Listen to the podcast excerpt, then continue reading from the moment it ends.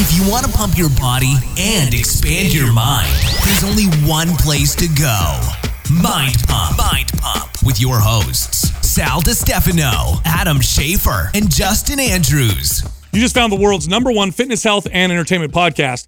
This is Mind Pump, right? In today's episode, we answered live callers' questions, but this was after a 55 minute introductory conversation. It's where we talk about fitness, current events, our lives, studies, and much more. Check the show notes for timestamps so you can fast forward to your favorite part or just listen to the whole thing like most people do. Also, if you want to be on an episode like this one live, email your question to live at mindpumpmedia.com. Now, this episode is brought to you by some sponsors. The first one is ButcherBox. This company delivers high grade meat to your door, grass fed meats, wild caught fish to your door for great prices. And right now, if you sign up, you get $10 off the box, plus pork tenderloin, ground turkey, and top sirloin steaks for free. Pretty cool, right? Go to butcherbox.com forward slash mind pump for that deal. This episode is also brought to you by Joovv. This is the world's best red light therapy for home use. So th- do things like improve the look of your skin, improve its elasticity, reduce wrinkles, grow back hair, improve or increase muscle recovery, all proven by studies with red light therapy. Go check them out. Go to joovv.com. That's J O O V V.com forward slash mind pump. Use the code mind pump and get $50 off your first purchase. Also, this month we've created three workout program bundles. Each one of them gives you up to nine months of planned workouts. All of them are at least $300 off. The three bundles are the new to weightlifting bundle, the body transformation bundle, and the extreme intensity bundle. All of them you can find at mapsjanuary.com. All right, here comes the show. All right, check this out. Some fitness influencers tell you to change up your workouts all the time because novelty uh, gets your body to progress again. Other fitness influencers tell you to stick to a routine so you can get good at it, get strong, build more muscle. Here's the thing they're both right. Here's the other thing they're both also wrong. So here's how it works when you first start training your body, the initial adaptations are from the central nervous system.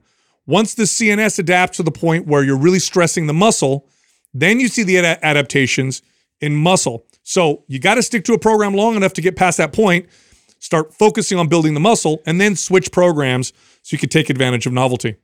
I feel like when you give tips like that, it's like um, our strategy is to let you know how confusing it is out there, and we're going to confuse you The more. shit out of you. well, good thing we have a podcast we can talk bigger about. it. confusing bomb. Yeah, it's, Yeah. it's make sure you follow us. You know when they when they they actually have done studies on this and they show that um, when people exercise, the initial adaptations, the strength gains people get are all central nervous system. It's all through the CNS organizing itself better, putting out more output, improving form and technique. So someone then gets stronger from that. Then from there, then you start to see the muscular adaptations. So this is why you want to stick to a routine long enough to take advantage of that. But then, of course, past a certain point, the muscles start to slow down their adaptation. Well, we felt felt the newbie gains. Yes. you know that's just that's a real thing, and to you know venture into a new type of uh, skill or something, an adaptation that's like something you haven't done for a long time and pursued, like you're going to get that initial momentum there. But you know, like some people get addicted to that, and so want to jump ship right away and not necessarily do what you're saying is get good at it and be able to measure the results. Yes, and this is why there's some exercises that you want in your routine most of the time, and other exercises it doesn't make that big of a difference to switch all the time. Like if you're doing a bunch of machine exercises, and usually machines fall into this category because they require less coordination and CNS adaptation from that standpoint. When you're doing like machine curls, machine preacher curl, machine cable curl, whatever, it doesn't make a big difference to switch them around, right? But if you're doing like a squat or a deadlift or like something really complex like a clean, you want to stick to it long enough to learn the technique to get to the point where then you can stress the body and the muscles enough to get that those muscular gains that you're looking for. So that's why it's so confusing for people because you have like powerlifting coaches and strength coaches who are like, no, no, here's your routine. It's like the same exercises all the time. And they'll modify reps and rest periods and stuff like that. Then you've got other people like, no, change the workout all the time because of the novelty effect. Like they're both they're both right. You just want to understand kind of how they're both right so you can modify your routine the right way. Well, I've I've heard Adam talk about this a lot too, and I've noticed the same thing. Is um, when uh, there was this this movement towards like the muscle confusion and and the changing up almost every exercise within the workout. So it was like you you're trying to stress the body in, in different ways, like constantly, like all the time. And they're thinking that that's progressing you forward when in fact it's like that became its own form of adaptation that your body is just like, okay, uh, I'm just going to react to what you're presenting me. And it, you're pretty much in that maintenance phase for a long period of time. Yeah, so I think there's some value. like when I when I think back to that time, uh, that period of my life where I was training this way, um, I was in really good strength, and I, I I would say that like I was doing a really good job of like kind of hitting a little bit of everything. I had my athletic training, I had my my, my hypertrophy training, I had strength training, and I kind of like p- smashed it all together. And so I would say that you, you know if you're somebody who is already in really good shape and you're not really trying to progress or maybe you know change your body composition that much it's not a bad way to train but if you're really trying to make progress and i think measure that progress and consistently make progress I, I think that's where it got me was, was like you know I didn't know what was working better than other things. I felt like I was in a, somewhat of a plateau for a very long time, and so that's the drawback of constantly you know mixing it up. I really think that because that both camps are right and both camps are wrong, it's really created this like you're kind of either one or the other. which is wrong, right? Right, right. You're either the you're you're either the guy who mixes up every workout like I was, or you're the person that like sticks to these main exercises all the time. Or yeah, you know, so you you, you use the example of um like the strength community, like power lifters, stuff like that. I'd say there's that's a, a a newbie, and especially a lot of my female clients fell into that trap of like they have their little routine that they like. Yeah, because they don't really know much. yeah, and they do their same weights, and it's just Yeah. like that. So you really seem to be you tend to be one or the other, unless you understand programming. The people that understand programming and do a good job, and then I also think that there's a um, a range. Like I know we write most all of our programs tend to phase and change things up every Mm-hmm. three to four weeks.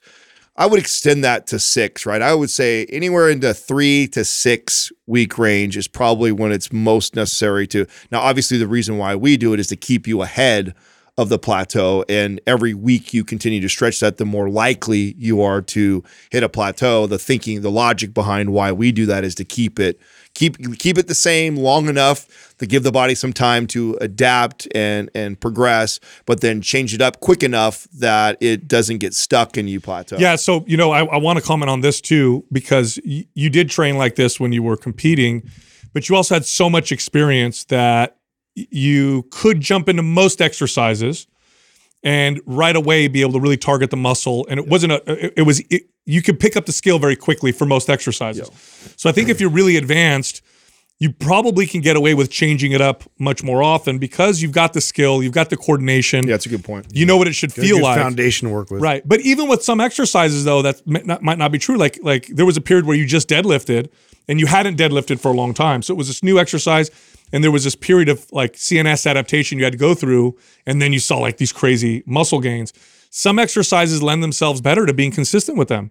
Like deadlifts, squats, overhead presses. Well, I imagine that anything that falls in the category of uh, you know the skill, right? High skill acquisition, right? If it's something that takes a while to get good at it, you would think that that's going to drag out the the novelty curve. Yep. Versus something that you Very could- good way to say that. you too. could get into it and instantly get in the groove and figure it out. Well, the, the novelty curve on that's going to be much shorter because the body's already figured it out. It's like, oh, this is familiar. This is easy. That doesn't take a lot of brain power to to stabilize this and figure it all out. Totally. Versus, which is why I think you know you can consistently squat for you know week in week out years in years out and still see great progress in it because of how difficult the movement is and how long it takes just to get good at just the the, the movement of the squat Hundred percent. I think at that point too, when you're really good, adding novelty is more about preventing uh, like stress related injury.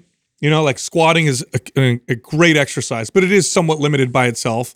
It's one plane of mo- mo- you know movement. It's bilateral, and if you only ever do that, at some point you start to notice aches and pains and joint problems, especially as you get real strong. So right there, novelty is more of a like injury prevention and maintaining build your- up and reinforce the system in terms of like the sh- the stability. I think yeah, and there's so many variations of the squat too to that point to where it's like you can it's such a fundamental movement you can keep uh, consistently adding it in and just add one little um, variation to it and get a whole different result. Totally. Hey, have you guys ever had? I made something so good over the weekend, and I'm not a. You guys know this. I'm not like the greatest cook in the world. I'm very basic, but I made. You ever eat schnitzel? Do you know what that is? schnitzel. No, like, a, like a hot dog. Like no. Yeah, Not yeah, wiener Ger- schnitzel. German uh, sausage or what? No, so I got the butcher box pork chops, which are so good. Okay, they're, they're- I've talked about this before. I'm not a fan of pork until I had their heritage pork chops. It tastes different. They're so good. They're really thick though. They come in like this. Yeah. So I cut them in half so that they're thin, and I pound them down a little bit, and then I get like egg. I, I take a few eggs and I beat them, and then I dip it in egg, and then I do seasoned breadcrumbs, and I just got breadcrumbs with salt, That's a schnitzel. garlic powder, um, parsley, like a few other things, right? And I bread it, and then I like shallow fry it in olive oil in the cast iron. Oh my god! With That mashed sounds- potatoes, That sounds amazing. Yeah. so that's, good. That's, that's what a schnitzel is. That's a, I that's a schnitzel. I didn't know that. Yeah. Oh, I thought it was. yeah, Yeah, I was thinking it had some sauerkraut and you know. that's why Well, you I could thought- add that, I suppose, but a schnitzel, yeah, it's like a, a pork cutlet or it could be Yes, veal cutlet, yeah. Yeah, uh, or chicken. I've seen chicken schnitzel as well. yeah. So so good. Oh, that heritage pork is so tasty too. So I imagine that. Was and it was a fast cook. Like I made it real So quick. egg. bre- Would you So use? Like, egg- did you use like a planko breadcrumb or what did you? Just use? regular. Panko. You, you Plank- could go. What is it? Is panko. Ponko. Panko? Yeah. You could do panko. Isn't planko a game on that? Wasn't that? Wait, hold on. Wasn't Palinko. that- Wasn't that a game on TV when you were sick home from uh, from you were at home from school and it was like It just They dropped it the like thing falls down. down. those like pegs. was that? to get Was that to like the pachinko? bottom? No, it was Plinko, and it wasn't Wheel of Fortune. It was The Price is Right, I think. Was the other one. Anyway, uh, Italian seasoned breadcrumbs, and then I add a little bit more of my seasoning and salt, and you just bread them. And I got the cast iron. I put a little, you know, just enough olive oil to kind of fry it a little bit. Uh-huh. Oh, On, if you're listening, I want to try that. That Oh, sounds man. really good. so good. And you eat it with mashed potatoes. Oh, my Schnitzel God. for shizzle. Yeah, so, I So we used to do that with our our our chicken to dress that up a little bit. I used the. Would you say panko? Pan, Panko. panko. I'm saying that- I'm Doug, saying that Doug's- wrong for- I remember. Doug lived in Japan Yeah, for I know. years, so I say it- I say it all wrong. Is it so. Japanese breadcrumbs? Is that what it is? It is, yeah. So it means bread. Pan Okay. is bread. And They're really like if you just do it lightly too. It's as far as the calories and carbohydrates and stuff like that. It's Yeah. very minimal. I just it was one of those things. You know, you look at it and it looks like it's fried, and so you in your head you go like, oh, that's like a deep fry. That's not going to be very healthy. But I, I used I used to do that when I was competing because I was eating so much chicken. I was always trying to find creative ways to do that. And one Oh, of the I wasn't that- looking at calories. I breaded the crap out of it, man. No, this was me. covered it. And that's why. fried it. That's why I know it's like. By the way, it's not that bad. At least not the the.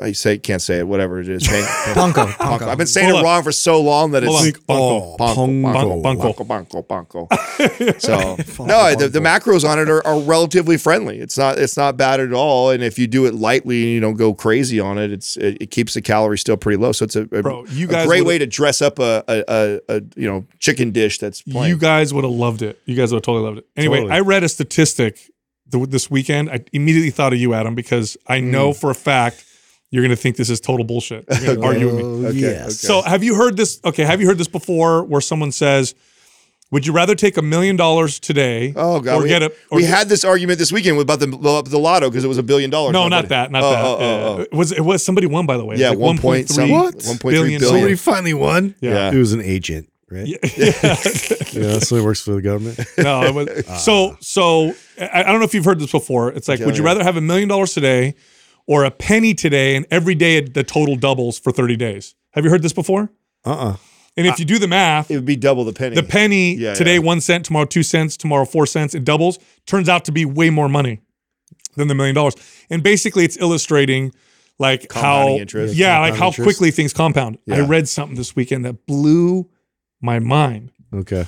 if you take a piece of paper, so you know how thin a piece of paper is, and you fold it in half 103 times. That's it. So half, half, half, half, 103 times.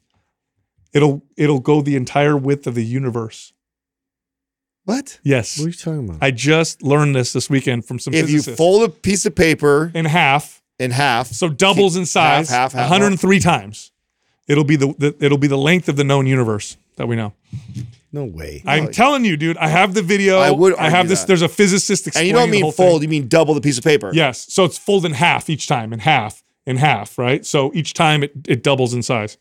Tell me that's not the craziest thing Is you've ever this seen in some your life. That double weird, in size, like, that would shrink riddle? in size, wouldn't it? No, no, no, it's no, no. real. If you stack it up, I mean, if you take a piece of paper and fold it, it gets thicker, but it gets smaller, right? If you fold, some kind of I don't know how you'd fold. I don't know how you would fold a You piece of paper that you- many times. you wouldn't be able to. Yeah, It'd yeah, be exactly. impossible. This is like the number pi. It just keeps going. yeah. So here's another one. If you fold up the same piece of paper 42 times, just 42 times, you go to the moon with that with that length.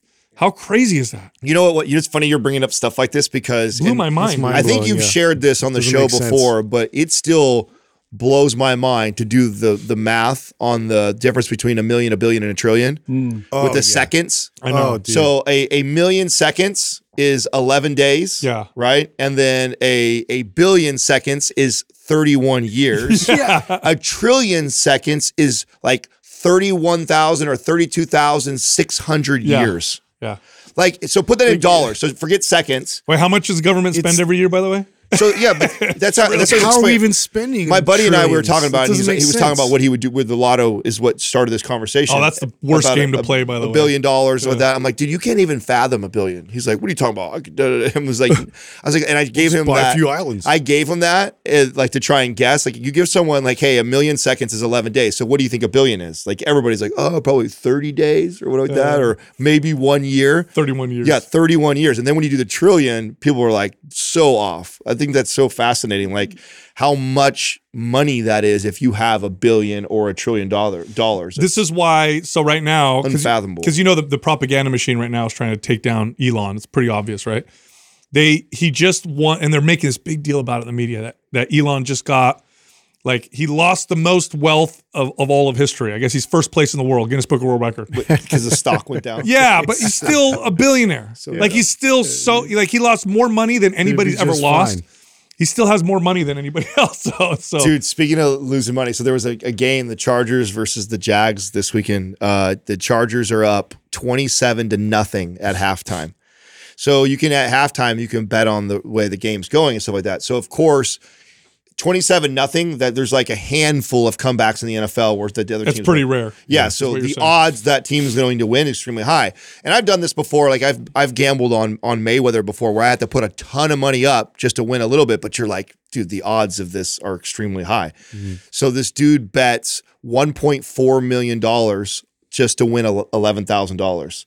So 1.4 million dollars on the Chargers, knowing that they're going to win. Yeah, He, because, he like- thinks it's like a sealed deal, right? yeah, yeah, because it's like 90, like I so it's think- 11 grand free, basically, is what he's thinking. Yes, exactly. Is to just by transferring over there, I'm going to get that for sure. It's like a 90, 98% chance. I don't know what the percentage was exactly breakdown, but it's very, very high, right? They fucking lost. Oh, Dude. he lost a million dollars. 1.4 million.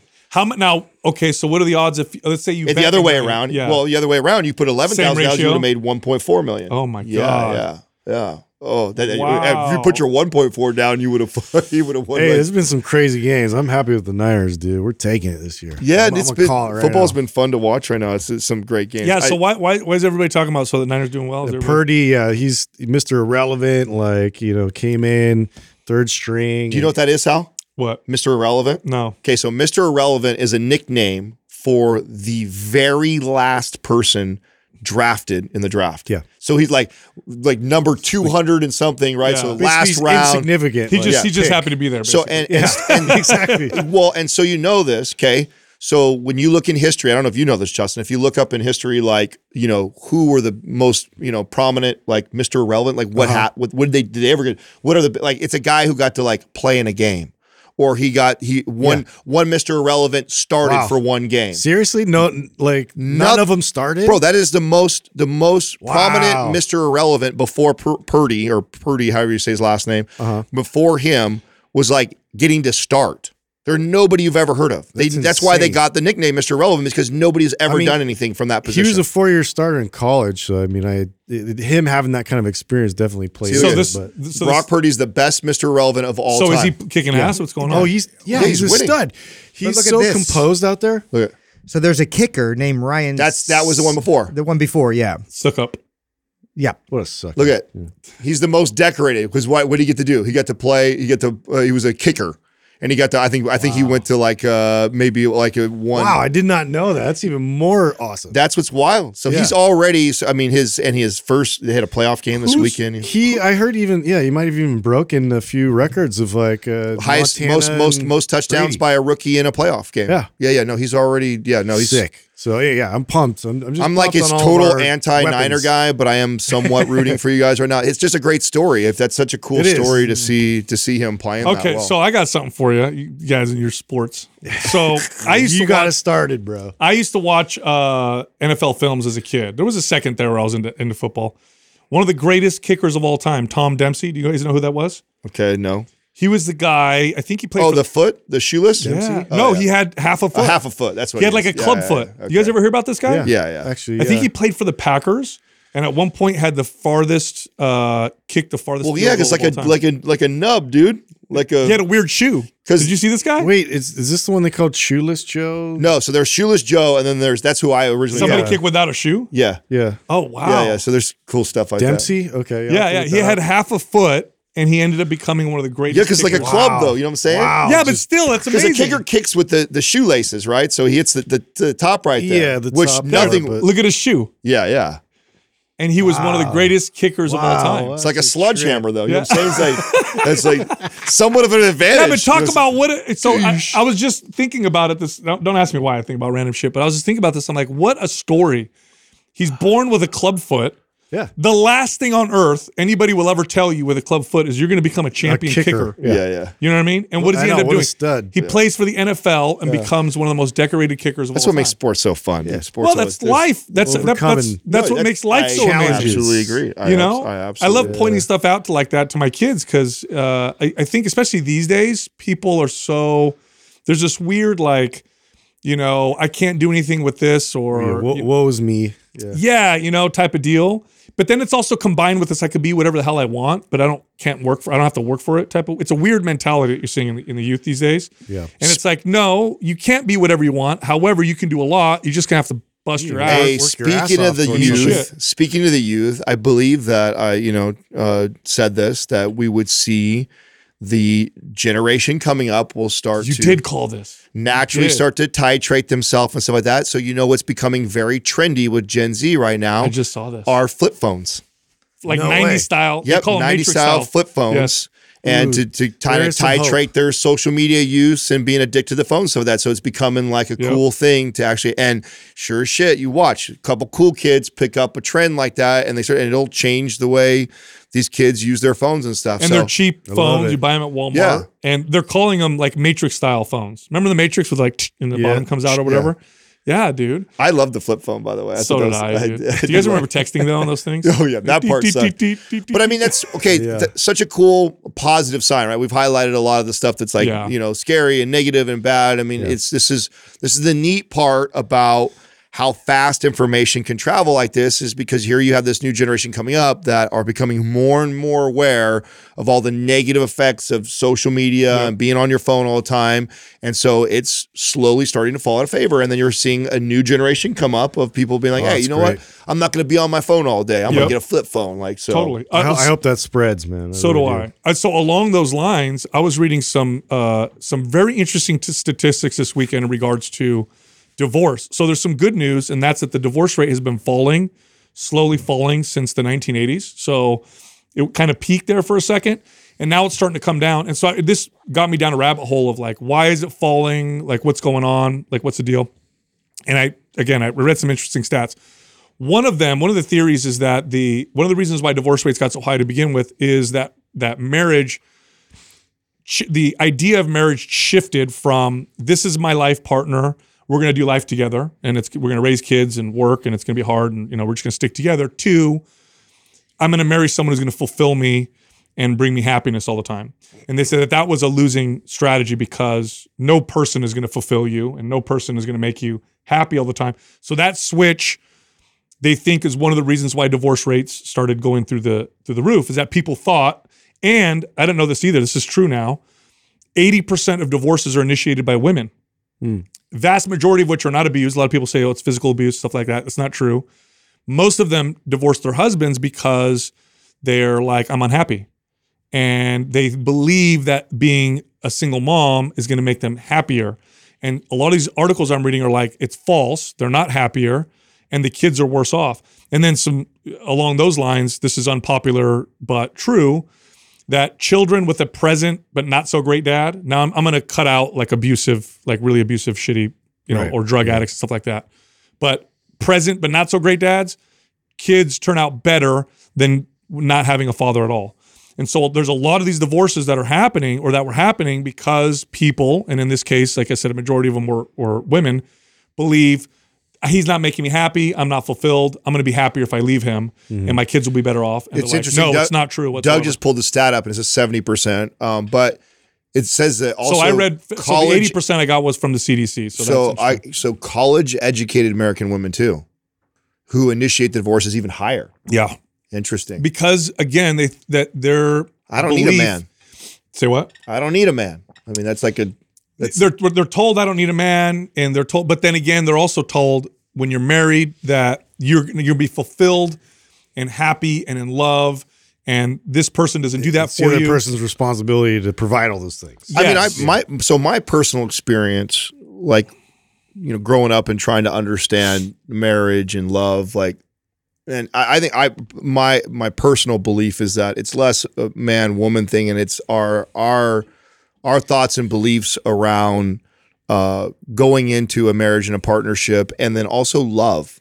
So for the, for the longest time, um, I understood love differently than what I understand it today. Like so, I think I I like many people were sold on the, you know, oh, you fall in love, you're gonna meet someone, you'll know, you'll know, you'll you'll know when you meet them. and the feeling is everything. yeah, and it's this and it's this overwhelming feeling that nobody can describe It's the Prince Charming kind of. You'll just know, you'll know, you'll know when it happens. And so, waiting for this moment of this overwhelming feeling for so long, when in reality, it's a choice, it's an action, it's something that we choose to do. And really, when you think about partnering up with somebody for the rest of your life, probably a good idea to really weigh out all the things we have in common, we don't have in common. Do I, could I see this person as a good teammate? uh, in this journey in in life. And then when I decide, yes, checks all the boxes. We get along with this. We see we our our morals and values are aligned. Like I just I see I see all they're growth minded. All these they check all the boxes. Okay, now I'm going to actively choose to love you for the rest of my life, which mm. means it's Through work. action. Yeah, through work, through Work. effort towards continually to to try and you know nurture this relationship versus I have this crazy feeling that I just want to be with you every moment and I'm so infatuated with you and love you so much. This must be love. and you also have a parachute anytime anything goes wrong. Like, I'm out of here. Yep. There's that thought, right? Like It's really- it or really- the or the belief that it's 50-50. It's not. Sometimes it's 70-30. Sometimes it's 80-20. Sometimes you're putting in way more work than the other person. I had a client who was married to her husband. They had, they had celebrated their 60 year anniversary. So she was in her late 80s. And I would ask her questions about this all the time, like, what's this like? Like, and she she was so wise and she she communicated so honestly. And she goes, Sal, she goes, you go through periods where you don't like each other. Mm-hmm. You go through periods where you're doing all the work and they're not doing any of the work. And then it flips.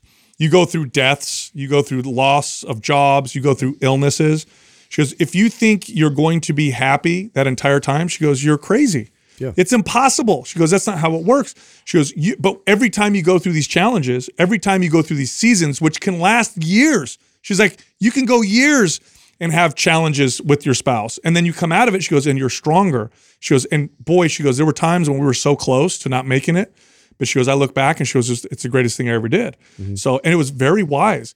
Is it easy? It's not. Growth is never easy, and those challenges can take a long time. But when you sign up for the rest of your life, what do you think you're signing up for? So I, I also think that this is becoming a, a bigger conversation today. I think it needs to continue to go that way. But again, I have hope that the generation coming up, boy, I, maybe will you know revere marriage as just uh, hold it to a higher standard than what we currently do right now. I think that that we we are Some traditions work for a reason. Well, yeah, no. I mean, it's. Do you know what the divorce rate is with with uh, arranged marriages? I brought this up. Freaking oh, it's- Super low. bro. It's like four percent, Super low. like ninety plus percent freaking successful. Yeah, it's not about the whole falling. When I'm falling in love, I don't want to over like overlook that. It's a great feeling. It's amazing. It's incredible. It's one of the most wonderful feelings. It's not a permanent thing though. After that, you you bond, which is much more solid, much stronger, and much deeper. But we fall we we we obsess over the feeling, and the media paints it as this thing. And what do you see in the in, in the media? Like, oh, husband and wife together. Oh, they're unhappy because why? Because the spark is lost. How many you know how many times how many times say that? Oh, people say that. Oh, we got divorced.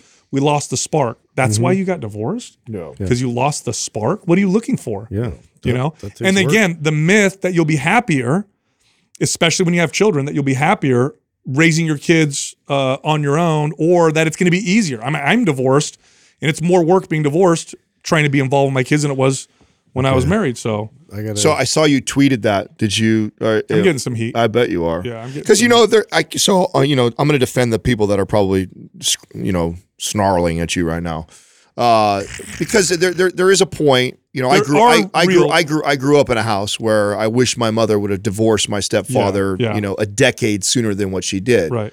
Um, and I think she did more damage to the relationship with her children uh, than she uh, would have had she got rid of him.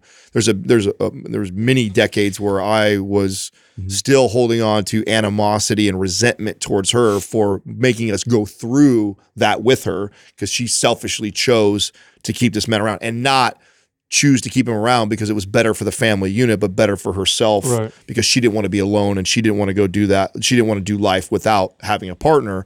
So there are situations where I think a relationship is so unhealthy Hundred percent. that I agree. They need Hundred to percent. Yeah, there's examples that of it needs that it that it needs to end. And so understand, But if you look at the data, the majority are not that. no, I agree with you. That's what I'm saying. talking about. Yeah, yeah. It's not the you know what do they say The divorce now? It's like forty percent of all marriages or something like that now end in divorce, something something along those lines. The majority of those are not that. The majority of those are what I said, and and they Mm-hmm. know because the data's there. Because when you file for divorce, you have to tell the reason and what's going on, and that's what it turns out to be. And then the and then the kids typically lose somewhat of a relationship with both parents if both parents are involved because you do the dual custody or what's more common is they lose somewhat of a relationship with the dad because the dad either bounces or does the every other weekend thing or here's another thing that's quite common and i know and you know you, you talk to any divorce attorney uh, they'll tell you this sometimes uh, mom makes it really tough uh, for dad to be involved. They add they, they make it even more challenging and the kids don't do better that way. They do they do worse oftentimes. So that's you know that's that's that's what's now interesting how do you, you now how about do you you personally um, reconcile this? Because you you you weren't in a abusive toxic type of marriage and you went the opposite you went without op- going into too much detail because uh, just out of respect for um, you know my my ex-wife and my kids um, it was definitely we were definitely in a position where it was too far gone so that I'll, I'll leave it at that because again out of respect for them I won't I'll never go into detail Well, I mean that tells you. I mean, I'm not asking you to do that. I think that's why I asked. Like, obviously, if you if you're far gone. researching, I know how your brain works. Yeah. If you're researching this, you're diving on this. I know there's a lot of you that's processing. Okay, my own situation, right, Right. and going, you know, looking back and knowing the challenges of what it's been like to go through a divorce. Like, would does, would the the more wiser older self of yours go back and advise yourself who went through that process, say seven years you ago? You know i can it- that's such a weird question because you know people always ask that like if you could go back in time no because i wouldn't be where i'm at now and where i'm at now is very happy Right. and Yeah. you know i have jessica and we have two children together and i'm very very happy um so that's a hard one right like could you would, would you go back in time and you know i don't know i mean I mean, I think it's I think it's fair. everything to- happens i guess the way it's I mean, I think it's fair to be able to play both. I mean, be able to say both, right? It's okay. i to- could say this i was young and i was totally naive i was not you know i didn't understand you know things the way i do now yeah. that might be the biggest challenge with getting married young. Although I'll say this, culturally, we don't learn this like we used to. Culturally and societally, marriage is painted to us in a unfair way and we tend to be set up for failure because of the way we think it's supposed to be. You know, versus uh, you know, culturally and societally, people understanding what this is what it's like. This is what it, this is what you're going to these are the challenges that you're going to meet and this is what to expect. And I think that that would help people quite a bit. Do you think we have the worst culture around marriage out of all the like different cultures? Oh, I mean, Would you would you say that? Doug, Doug, you've been around in other other cultures like that. Would you, you would, do you have a, an opinion on that? Well, I definitely know our divorce rate is up there. Um, I mean, I look at the Japanese culture, which I have more familiarity with. They're more in in it for the long haul, even if they don't have a great relationship. You know, so I can't speak to all other cultures though. Yeah. with, with respect to that. Yeah, I would say um, newer cultures tend to be worse about it than older cultures because older cultures, what follows along is wisdom. Not saying that they shouldn't change a few things because there's there's things that need to be changed and you know that become outdated, but um, older cultures tend to have better, uh, I guess, better attitudes around marriage and what that's supposed to be in the family, typically. Uh, but again, there's along with that sometimes comes uh, mistreatment of women or really, really rigid, you know, gender roles, which can be not so great, um, especially for women or children. But uh, I think there's some wisdom there that we can't throw everything away. Can't throw the baby out with the bathwater. You got to look at it and say, okay, well, what what about this is true, Right. and what can we learn from this? extract yeah the benefits and Yeah. uh, really like you know peer into that i have a bit of a rant i didn't know how to transition into this at all uh, after a marriage conversation but um, it, so i finally figured out uh, basically you know how we go from crazy amounts of rain and just just floods and and like the most water we've ever seen here to then dry dams and then all of a sudden we're in a drought again you know Oh, why that is This is all man. It's our own. Pro- we have not set ourselves up to store any of this water. No, we have we can. There's there's an actual like uh, environmental uh, thing that's blocking us policy Yeah. over a, a two inch smelt fish. Yeah. What? Yes. It's to protect a, a certain fish. They will not allow us to store in, uh, rainwater to its capacity. You know how much of this rainwater we just saw? We just had record water here in Record. California. Yeah. Out to the ocean. Gone. so they said 94% right now of all of this water is just made its way into the ocean. Yeah. So we'll have. What, this is one of the reasons why California This is Gavin perpetual Newsom drought. policy, dude. This is why I hammer that fucking guy. Yeah. This Okay, is so another it's one not just his- his. It's been policies It's for decades. It's been before, but he's signed off on it. Okay, so then, okay, so why? Uh, I know you say because the fish, but let's uh, follow the money or follow the reason. There's got to be a reason that Oh, you want to do oh, this? Oh, you I do want to do this because it doesn't make you get sense. conspiracy land when you go that direction. Yeah. well, I I mean, if we solve our drought issue, you now have gotten rid of. How do a they have very- a grasp and a chokehold on That- us? You have you you've lost a very powerful political Yes. wedge that you can use as a politician. Yes. If you solve an issue like that, you can't keep using the drought. You can't mm. keep talking climate change. You can't keep talking So any of this stuff because we've solved it and it's an easy solution. It's literally store Well, this water. is- Central Valley politicians have been fighting for okay, so this for is also time. why I do believe too, because I know everybody. it- I I think this is very much so less of a left or a right thing, and it just a pure government thing that they agree that let's keep this as the argument. Yep. Like, that's how I feel about a lot of these massive arguments. A 100% agree with you. they they do not necessarily dis- even though they they they they uh they go out there and they campaign as one side or the other i think Yeah. behind closed I doors Trump actually was responsible for this specific policy. Uh, I, I don't know, like if that's what it said, and then and Gavin Newsom re-signed on off on this. So, anyways, this this is a big problem because you see all the reservoirs kind of go down to like nothing, and it's just it's so wasteful. And we like, especially all the water like that gets traveled down to like L.A.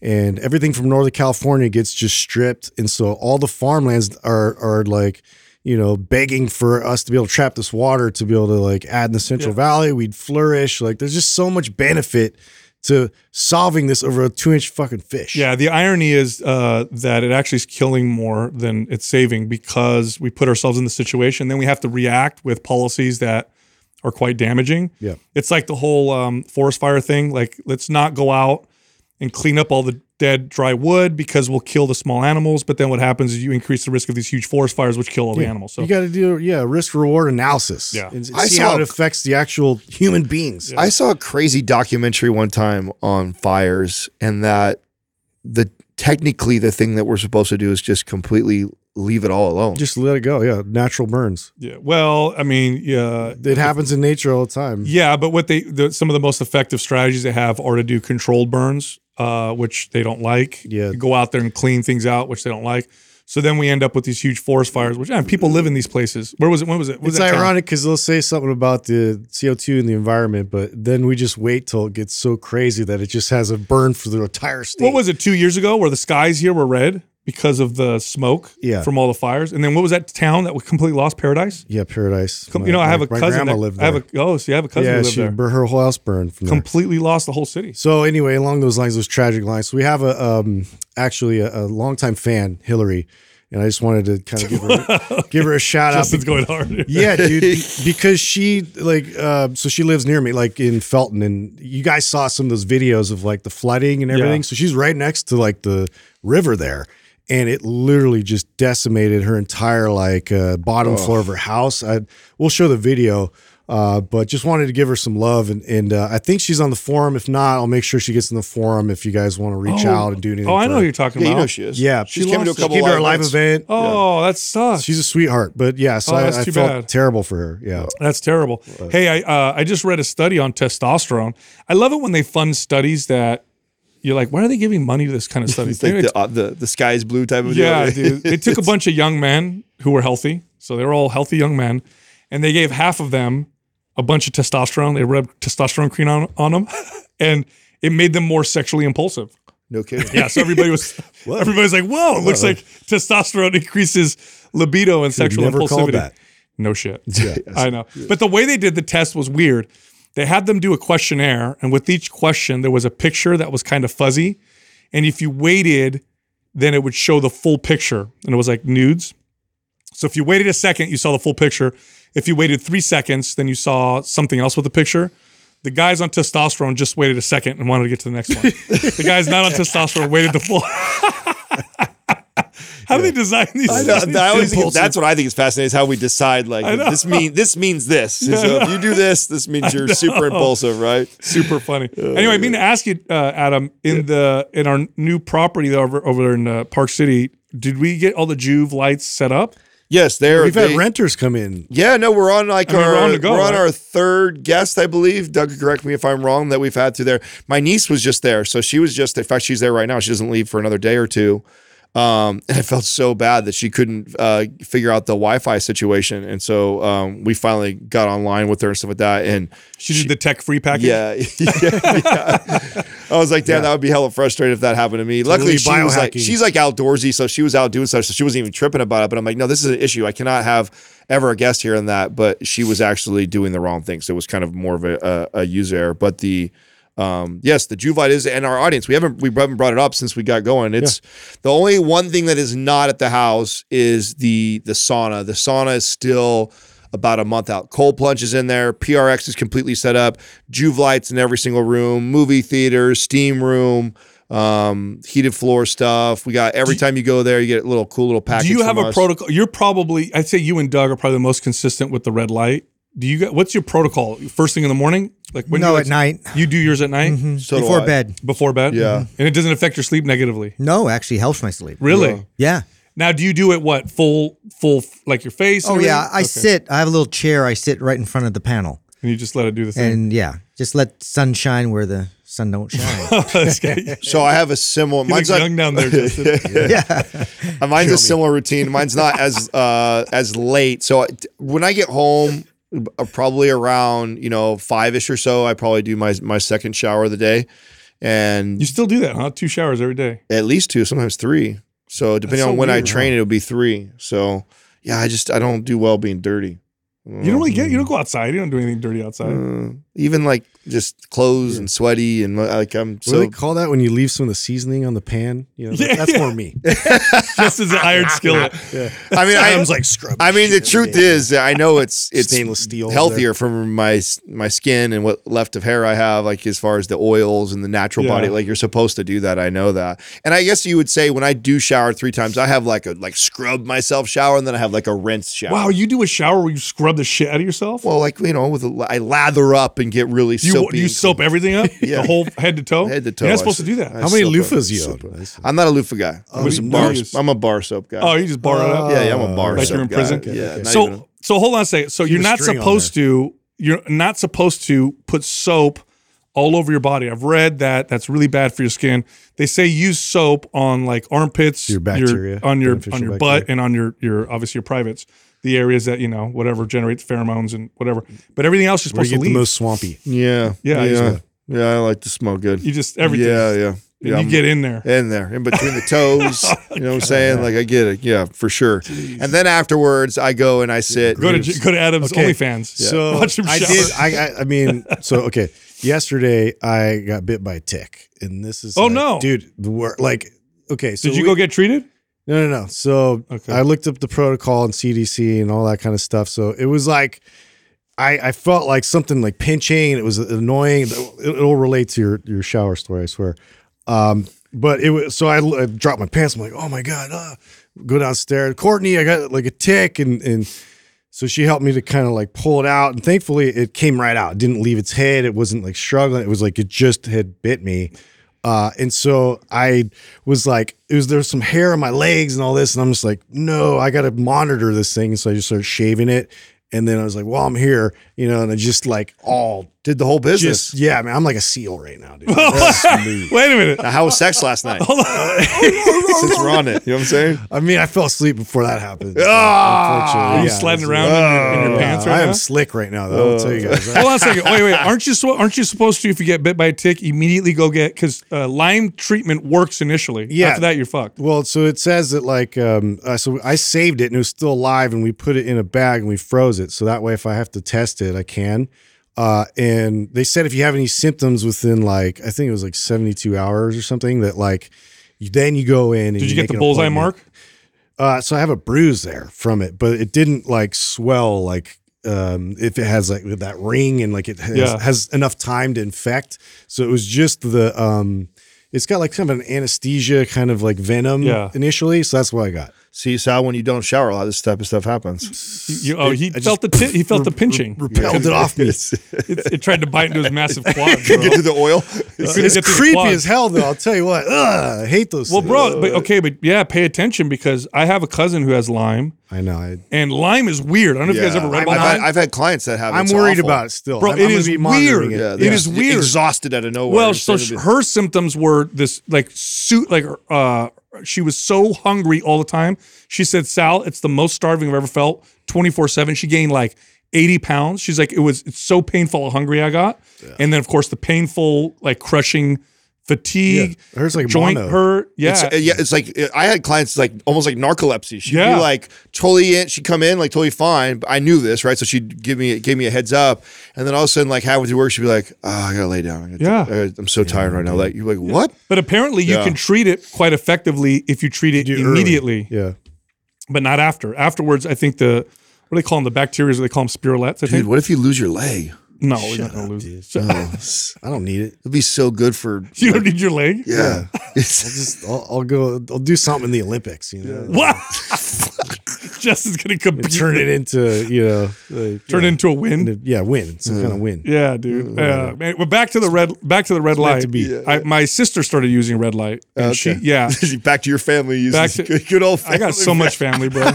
You know how hey, I got commercials for the next two Commercials thousand for the- episodes. Is this like fourth generation Yeah. now we're talking No. about, or She no, my sister. like, I know people that listen are like, God damn, how big is Sal's family? It's huge. It's real big. It's massive. But but she's been using the red light, and she's like, dude, is uh, uh, what is she two weeks into it? And she she you know send. I, I I asked her if I could share the picture. She said no. So sorry, I can't show everybody. But she did it before and after. Dramatic difference in two weeks on her face. So hmm. it's. I mean, that shit really works. Yeah, no, Yeah. I, I'm I'm pretty good. I'm better right now. I'm, I mean, ever since the whole January and the behaviors thing, like I've been I've been better about doing my red light. I was already doing the the plunge really well, but the the sauna and the red light, I've I've kicked Did up. you? Are you still doing the plunge? Mm-hmm. I did just the other day again. Did you? yeah, I tell you what. You so- want to know what's funny? I got to tell the audience this. Uh. Adam is hilarious right afterwards.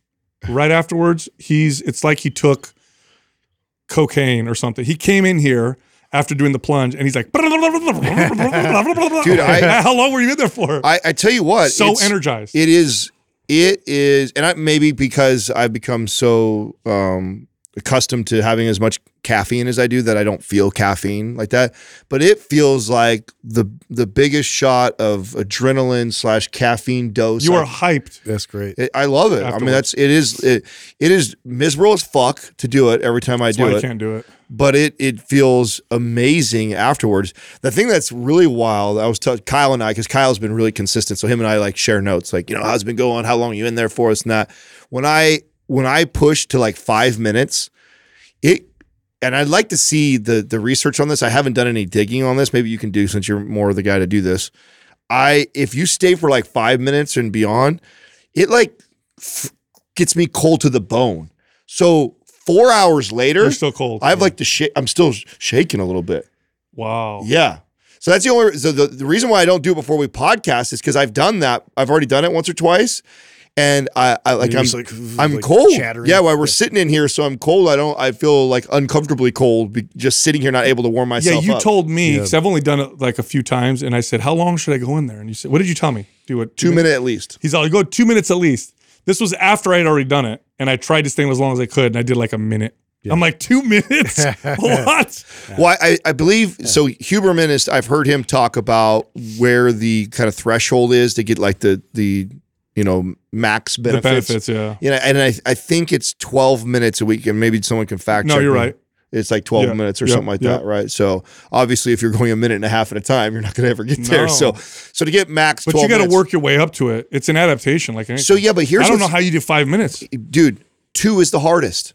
Once you get beyond two, two to three, three to four, four to five, nothing. Really? Nothing. It hurts.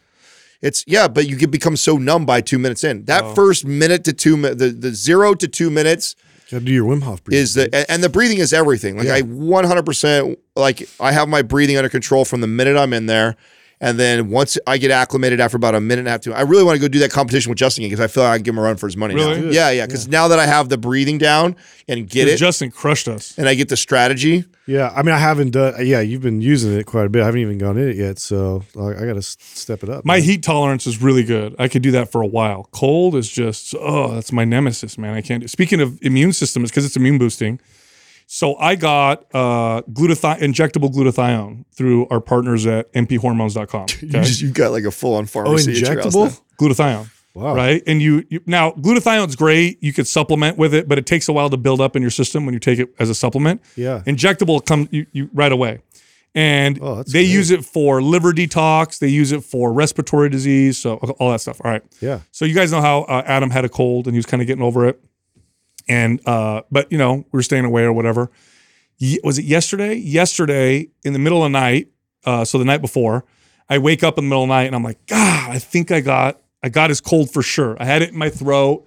I was kind of feeling scratchy. You know that feeling you get when you're starting Yep, to get a yeah, cold. yeah. I was like, oh man, I was so pissed off. Plus, I've been getting cra- crappy sleep. So I was like, crap, I had to cancel. I was supposed to go to my parents' house. I had to cancel that because I don't want to get my parents sick. So I got the glutathione, which I saved, and I said, let me let me take let me do this. So I did a shot of the glutathione. That night, gone, Wow. gone. I don't have it anymore. Cold gone.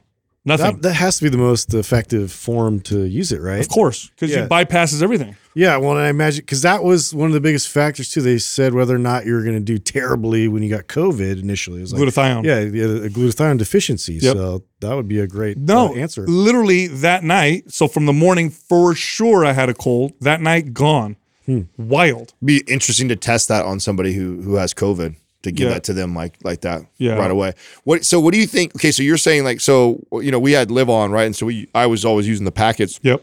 and that and of course as far as from the supplement standpoint, it's the best, right? So as Yeah. far as if you were going to supplement it, Yeah, it's liposomal, so you're, you're going to raise your glutathione levels by taking it. and so But it takes a second, right? Because it's it's got to go through your Yeah, digestive, digestive system. tract, yeah. So this is like immediate spike in glutathione. yeah, it'd be interesting to see a comparison of like the best, you know, basically you know glutathione supplement on the market compared to taking an injectable. Like obviously you know it's going to hit your system faster. Does it raise it uh, as much or more? Higher. Yeah. Yeah, eh, but now here's here's the thing. It's so potent that you can't take it too much. Oh. If you take too much through injectable means, then you can cause po- uh, problems. So you have to be very careful. You have to do as they as they recommend. So it'd probably be smart to take the injection and then supplement after that. Yeah, on a, just on a semi regular basis. Um, but now that I have that, I'm like, holy shit, I'll do a couple of those a week. And Yeah, uh, wish I had done that before my trip uh, overseas. You know, that'd Yeah. be a great, uh, yeah, preventative measure. totally. Yeah, I'm gonna order that. But you, I'm just I'm just to say, hey, could you when I because I meet with them this coming week, I get my blood work done, and we'll be like, could you just uh, pretty much give me the stuff that Sal has? I'll give you guys the 411. Get a fucking box like this. Dude. Some of the, I mean, it's. Uh, Sal has got all of this. I'll this. take the Costco Yeah. version, please. Yeah, I'm gonna buy a separate you're, gonna, you're gonna have to pay us now. So- Oh, jeez. know. So we usually do the shout outs. I wanted to just like do kind of a funny random one. I don't know if you guys have ever followed this guy. He's the low cost cosplay. I think TH TH I think is the end of that. But like he does the most ridiculous um version, like a side by side comparison of like an anime character, and he does it with like bananas. and, like, he uses like random stuff this. to like cover on Like, himself. yeah, and, like- cheap. Yeah, yeah, yeah. Like Or the like, Bizarro version. yeah, you'll draw something on his stomach that you think li- is the person. And anyways, he's hilarious, dude. Check him out. Oh god.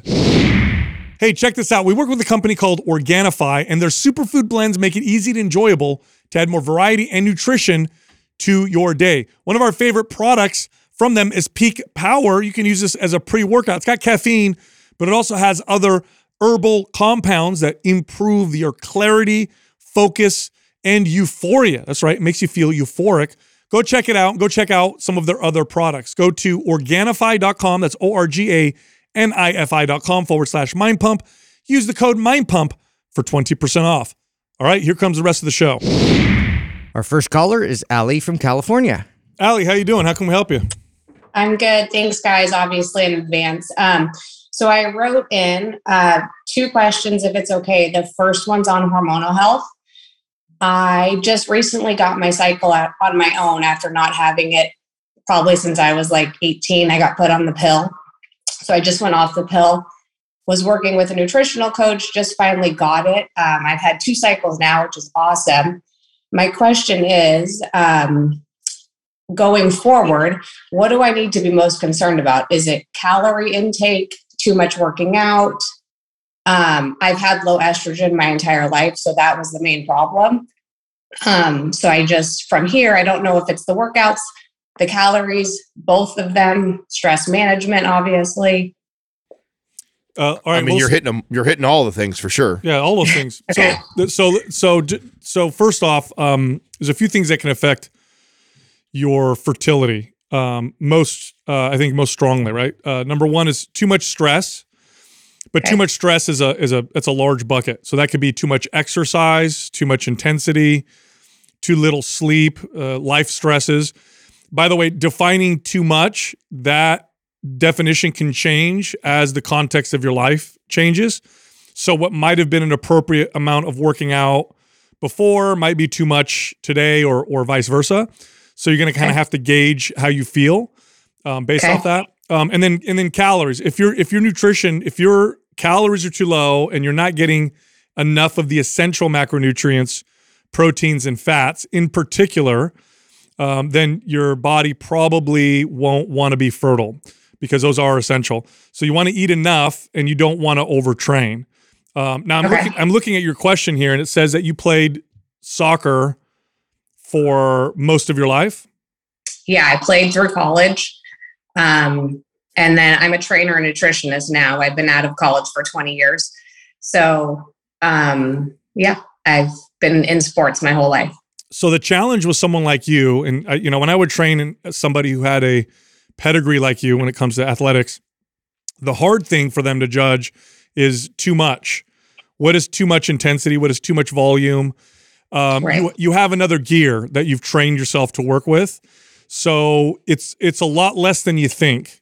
Okay, it's a lot less than you think. The appropriate amount of training with intensity, frequency, volume um, is less than what you think it is. So you're not playing at a high level anymore.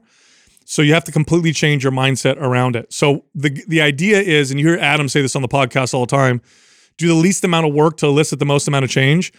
See how Totally. little you can work before you start to see negative effects of not working out enough. Okay. Okay. So that's the Yeah. goal. The goal is like, okay, well, what if I do three days a week? What if I cut this down? Do I notice any changes? And if you just continue to feel better, then keep moving in that direction until you say you start to notice like, oh, I'm getting more out of shape. I'm now I need I now I think I'm doing too little. So that would be the game that you would want to play. Now it's hard to tell because you have a hoodie on, so that, but you look pretty lean to me. And I, I would also add that one of probably the the greatest assaults potentially on your hormone level staying balanced is a low calorie type of diet and also being very lean. Uh, I remember when we That's were what I was just gonna. That's what I was just gonna ask. Was I don't really weigh myself anymore. Um, I kind of know where I'm at. I'm probably like 115. Um, I don't. I mean, I don't know my body fat, but I'm not a big person. um, but I don't know going forward. Like, can I not be a certain weight? Like, do I have to worry about that, or can I just worry about making sure my calories are okay? Well, okay, so I mean they go They're hand connected. they go hand in hand, right? So a little Yeah. example of this. So Katrina manages herself relatively lean, and I actually don't even think she she doesn't look crazy lean at all. Like she doesn't have abs popping, and she doesn't try and stay shredded. She just stays pretty lean as a female. And when we were when we were getting her hormones checked and we were trying to get pregnant, uh, one of the things that she had to do was actually just kind of back off her working out and intentionally eat to gain. Which in her head she was like, I don't I don't feel like I'm shredded. You know, I don't feel at all that lean. In fact, she's like, I would I would much rather be much leaner. I'm not even where I'd like to be. And he, the doctor's telling me I need to put body fat on. Yeah, and she's like, you so and and so it was very important that one she pulled back a little bit on the intensity of her training. Two she intentionally increased her body fat percentage and that started to balance out and level out her hormones. And and again there's going to be this obvious individual variance. And so with someone who's already down to 115 you're probably i actually would not i, I would be focused probably a lot on calories and keeping your calories up i'd i'd want you to be more in a bulk mentality right now since we're, we're really trying to keep that balanced and then to Sal's kind of point about, you know, the least amount possible, it doesn't mean that we can't in the future have a goal where you say, hey, Adam, you know, I've got Vegas coming up in summer and could we lean out a little bit before? I'd like to. And I wouldn't be against that. But right now, since this is so new to you getting your period back and we're, you're really trying to go from a, a health perspective, you may want to start to carry a little bit higher body fat percentage. And, and that would support that, in my opinion. Yeah. So just generally speaking, a good uh, go get your body fat tested. So you could use calipers or underwater weighing. Yeah. Um, and that'll give you kind of a general idea. If a good balance between lean and um, fertility and health with body fat for women is in the low 20s. So I would aim for like 20, 20 to 23% body fat. Looking Yeah. at you now, you're probably in the teens, I would say. Yeah. Okay. yeah. So I I- don't. Yeah. do you have an idea what your body fat's at? Yeah, I'm probably, I would think like, I don't know, maybe 15 or 16. Yeah. Yeah. See, that Katrina was between 13 and 15. That's where she was hovering. Even though she didn't look Yeah. it, that's how that was her her measurements, and so she had to put on body fat to get up yeah, there. get get your body fat percentage up uh, to like twenty percent, and and you know your estrogen question, by the way, um, being too lean or not having uh, a lot of body fat will lower estrogen for a lot of women. Right. that that was her issue was estrogen. Yeah, Estrogen, Yeah. her estrogen was low, and that's why we had to get it up was to and increase the body fat percentage. Okay. Yep. Um, okay. Thank you. Can I ask a totally aesthetic question? Sure. okay, go for it. Um, so obviously I played soccer my whole life. Um, the only way for my freaking quads to get smaller is for me to not do anything. but that's obviously not health. I mean, I don't think that's healthy either, right? Like I always have a small waist and an upper body, but and my husband's like, you're like a problem all men want. but I hate it. Like it doesn't matter what I do, they're freaking gigantic. Listen, you can you can do you don't actually have to hardcore strength train them. I've actually had I've had a girlfriend who was like this uh, who competed and she did very little leg training. And when she did, it was like body weight walking lunges. And doesn't mean you can't exercise them so that they're they're strong and they're stable, but you're probably the type of person who doesn't need to be backloading, you know, 200 pound squats because your legs will, or leg pressing a bunch of weight or doing like that. Like mm-hmm. I might do more stability stuff and multiplanar movements Yep. for your legs and body weight exercises. So so you are staying balanced, stable, and, and strong in those areas. But I'm probably not going to load load that area, especially considering that I'm also going to be encouraging you to be increase your calories. So you increasing your calories and strength training your legs will probably make them blow up. And so Yes. there's nothing wrong with um, you know training them just like one time a week and more body weight type of stuff. You can always pre-exhaust too if you are doing legs for that day and like focus more on your posterior chain. So, um, you know, Okay. do something like hip extension and Yeah, like butt hamstring butt stuff. hamstrings. You know, just do that ahead of time and kind of exhaust them going into a compound lift. Yeah, I you know Okay. it- it's going to be hard to shrink your quads. Yeah. You, have got a lot of uh, It's muscle. hardwired. You've got a lot of muscle fiber Yeah. hyperplasia probably that that uh, through the years and years and years of sprinting, and you probably are also genetically gifted with strength in your lower body, which is why you were able to compete at a high level. The hard work plus that plus the sprinting plus the training. You've got like very dense muscle fiber, um, you know, capacity in your quads, and so to shrink them, you're going to have to atrophy them.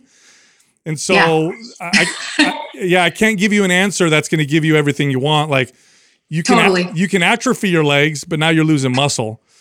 right. The only time they were small is after I had my children because I didn't do anything. Yeah. So I mean, you know, I would just do like full range of motion stuff. Like I wouldn't start my workouts with anything quad related. If it's all quads that you're worried about, I would go hamstrings, glutes, adductors, abductors, and then I'd finish with like squats or lunges. You know, something Okay. along those lines. Um, you know, usually really big quads if you build your butt and your hamstrings that can change the aesthetic a little bit. But Right. yeah, if you want them to shrink, it's like I mean, I could tell you not to move, not to do anything Uh, for your legs, but that sucks. That's the only time that they go down. Okay. Yeah. Yeah.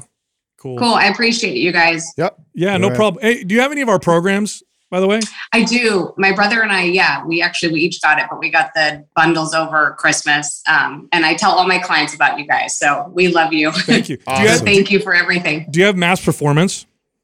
I don't. Oh, okay. No, but So which phase is it, Justin? That's all like multiplanar lower Second body. phase. Second phase? Yeah. I'm gonna send you MAPS Performance. Look at phase two and look at some of the exercises and lower body movements and mobility movements. And that should give you some some good ideas for exercises you could do for your lower body. They're great for athletic performance, really great for mobility and movement, but they're not huge. It's not gonna make your legs massive. like phase mass one will give builders. you yeah, the size. Don't do that. Look at phase two. yeah. Okay. Thank you guys so much. I appreciate it. You All got right, it. All right. No problem. Thank you. Yeah, to this day, though, uh, for I mean, always the hardest clients for me to train were ex hardcore athletes. Yeah. It was just Well, trying to tell them to do less was like, like you, it was impossible. Well, they've been hardwired. It's a mindset, yeah. They've been hard. Yeah, exactly. They have. They've, they've been hardwired for you know decades. In, in her case, decades of training a certain way that you know her her level of laying off and low. You know, compared to the average person, is like the most intense day they would ever experience, right? So because they're they have that collegiate level athletes have learned to push their and every, and every level you go up, it gets crazier, right? So mm-hmm. training like a Yeah, high the school, longer you're in it. yeah, training like a kid or a person who went through high school training consistently. Okay, you have a little bit of athletic mindset, and then you get someone who's gone all the way through college and they have an even crazier athlete. Take someone who's gone to the professional level, and it's and I wouldn't like- be surprised if she did club after college. and- yeah, yeah. like- So unwinding that is is a challenge. You know, she her as far as the hormones thing. This is was Katrina's thing, and it was really uh, the thing that was probably most challenging for her because we we see ourselves so different, right? So I'm sure she probably even sees herself this way. She wants to f- change her body, although she's probably lean and in incredible shape. You know, Katrina was just like, I want to be leaner. I'm not. I don't even think I'm that lean, and the doctor's telling me that I need to put on body fat. Yeah. Like you don't want to hear that if you're that person, right? Like she's over here trying to sculpt her body and stuff like that before she gets pregnant, and doctor's going like, Nah, you need to, you need to eat some cheeseburgers and you need to relax a little bit and put some body fat on. And she's like, Man, I don't want to do Yeah, that. Too, men and women, you will destroy your hormone levels by being too lean. Now, the difference is men are can get much leaner before that happens, but you know, men get down below seven six percent. You see their testosterone crash, and they start to get hormone problems. And with women, you know, if they walk around in, in the teens of body fat all the time, um, typically you see hormone problems and fertility issues. Well, and the thing that I think is so deceiving about this is how how we all carry our body fat can look so different on person to person. Like so, It's you- also you look at social media and all the women on there are presenting physiques that are in the low teens. right. So you're like, oh, that's that, that's healthy. No, it's not. Yeah, yeah. Good point. Our next caller is James from Georgia. James, what's happening? How can we help you? Hey guys. Um, First of all, I just want to echo what everybody else has been saying. Um, you guys are phenomenal, providing like spot on, actionable advice that I pretty much can take in and use almost daily. Um, I'm a relatively new listener, so um, I've become a bit of a junkie, and I've been listening to you guys for about three or four months now regularly, and I find it the most useful uh, source of information that I have um, that I use all the time. Huge compliment. Thanks, Thank you, man. man. No problem. In my um, to, I also want to preface this by saying that before I get to to the to the big question is that I haven't uh, participated in any of the MAPS programs yet. I've been relatively new, just kind of sorting through that. But um, I want to make it through this kind of hump that I'm in right now before I start on anything new. So um, the short version of my I guess my question or my dilemma is that while I've been going through a pretty consistent and successful cycle of um, uh, bulks and cuts for about the past five plus years now, uh, I recently went through an extended uh, surplus where I stayed in the bulk a little bit longer than usual. And um, when I went into my cut, everything just fell apart. Um, I did my cut the way that I would normally do it. Uh, and almost immediately, I had a loss of sleep. I had massive headaches, um, some dizzy spells, which I attribute to the loss of sleep. And um, so I went back into what I thought at the time, or what I think was my pretty close to my maintenance, and did that for a couple of weeks, just kind of see how I felt. I felt fine. So I went back into a cut, not quite as deep as the last one, had the same symptoms, and then just went back into a went back into what I thought at the time was my um, maintenance, and I've stayed there around there pretty accurately. I'm still losing a little bit of weight, but I'm also losing a little bit of strength, and I'm not really sure which way to go. Whether I just want to kind of dive into the cut and see if I can make it through it, or if I should. Um, I can't. I can't seem to go any lower than I actually am right now and still maintain some kind of uh, strength. My strength starts to deteriorate pretty quickly after I start the even a small cut. All of, and this is the first time this has ever happened. So there's a few. Um, I want to dig a little deeper because I have a few ideas as to what might be going on. Um, what is your? Let's start with this. What's your workout look like? Strength training, um, very little. Um, it's it's mostly the the the basic movements: squats, uh, bench press, shoulder press, um, some dumbbell work with biceps, and um, some leg press uh, to kind of to to to square things out. Um, and how many hiking days a and week? walking. How many days a week do you do you lift, and what's the intensity look like? And then how and then how often do you walk and hike? So uh, for the workouts, it's it's it's generally four days one week and maybe five days the next week. The four day week, I tended to be do a little bit heavier and take more rest. The five day week, I tend to just focus on maybe taking it down a little bit and getting it in, getting some some just some exercise in. Okay. Um, the intensity it depends on what I'm what I'm um, doing that day. So some days I'll push really hard, other days I'll pull back a little bit, Okay. kind of like it like a slingshot, you know. Yeah. And these are what one hour workouts. About yeah, Okay. it can then, be 45 minutes. And then it when you, when you do your cut, what are you cutting? How many calories? And is this coming from carbs, fats, proteins? It's all coming from carbs and a little bit of fat. Okay. I, it's about I take down what the way that I do it is I start I, I just drop 500 calories immediately, and I assume based based on my experience that, that will put me at about um, at about 250 cal- 250 calories under my maintenance, and then I evaluate after two weeks and see where I should go from there. and so it's 500 calorie cut um, from- from, from where you I, were. I drop. Yeah, where's I want to know that where, where okay, give me I want to know your weight right now. How much do you weigh? Well, and hold then- on, let's- and the calorie intake. Well, let's get there because I, I do have I do want to go because I think there's I, I think I might know what's going on, and then we'll get into the calories. But you go down 500 calories from where you were, mostly from carbs, and your symptoms include terrible sleep, headaches, dizziness, uh, just feeling like shit. And I'm going to assume that your diet is mostly whole natural foods. It is 100. Okay. percent Well, not 100. percent 90 99 percent. You, your sodium, you need to increase your sodium. This is where I would start. So when you drop carbs, uh, you lose a lot of water. and you probably don't eat a lot of sodium, especially for someone who works out a lot and eats whole natural foods. So if you eat a lot of whole natural foods and you work out a lot, you number one don't eat a lot of sodium. Whole natural foods don't contain much sodium. Even if you salt your food, you're not getting much sodium in comparison to heavily processed foods. Then if you work out a lot on top of that, you're sweating quite a bit. And then you drop your carbs, which pulls water out. So people when they go on a low carb diet and they go, "Oh, I have the keto flu or I feel like really crappy." A lot of it has to do with their electrolyte imbalance and they need to dramatically increase their sodium. So, and this is something you could try very easily. You could go on a cut and then start supplementing with electrolytes like a thousand, two thousand, three thousand milligrams of sodium a day on top of your normal diet with your carb cut and see if you notice a difference. And you'll notice right away. So if that's the thing, if that's really what's happening and you're starting to feel like crap and then you bump your sodium up, the next day you'll be like, oh my God, I feel a lot better.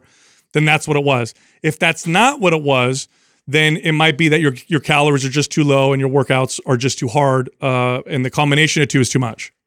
Where's so let's go let's get the calories so that although that's a, what a great what Yeah. great insight on that. Yeah, I That's- always you're forget about probably the sodium you're probably angle. spot on with that but let's where, where are your calories at right now Right now they're at 2,300. oh, okay so and that's it and that's considered a cut for you Uh, it's a little bit under my maintenance, so it's not a big cut. It's just a little. I'm according to the scale, I'm losing about like a quarter of a pound a week, which is not where I want to be because my strength is also going down a little bit. yeah that's not that's not an unhealthy place at all though I just wanted to make sure you weren't doing something extreme with all that exercise so that Sal's probably right dude especially Mm-hmm. if you're a healthy eater and you're and you're eating a lot of whole foods have you have you messed with LMNT or liquid IV or any of those uh Nothing hydration like that. I I no, I haven't at all. I mean, Bro. I'm open to all that kind of stuff, but I haven't. I've never really been in a position where I felt like I needed it, or and I've. It it seems like maybe over the last three or four months, I've kind of entered a different a different territory now in my workouts and and my training. So It's a Mhm. game changer Yeah. for people in low carb diets, people who eat paleo, and people who eat a whole food based diet It's a who also performance exercise. enhancement for sure. Makes a huge difference, and it's more than you think. You need more than you think. So when you look at people who are like, "Oh, I, I got to make sure I watch my sodium or whatever," it's because they eat a lot of heavily processed foods. They're inactive and they're out of shape. You look at athletes who exercise quite a bit, eat whole natural foods. You have to supplement with sodium. You have to actually put sodium in your water and make sure you get enough sodium. So when you cut your carbs, you probably immediately lose water weight, right? When you cut your carbs down low, you probably already drop like you get that initial kind of weight loss, then it kind of stabilizes. Okay. Try just literally try this. Try increasing your sodium by a couple thousand milligrams. So LMNT is a company we work with, and it's really easy because you just add a packet to water, and each packet is a thousand milligrams. So I would do two throughout the day. None On- sugar in there. either. No sugar, nothing. It's just it's sodium, uh, magnesium, potassium, but it's high in sodium.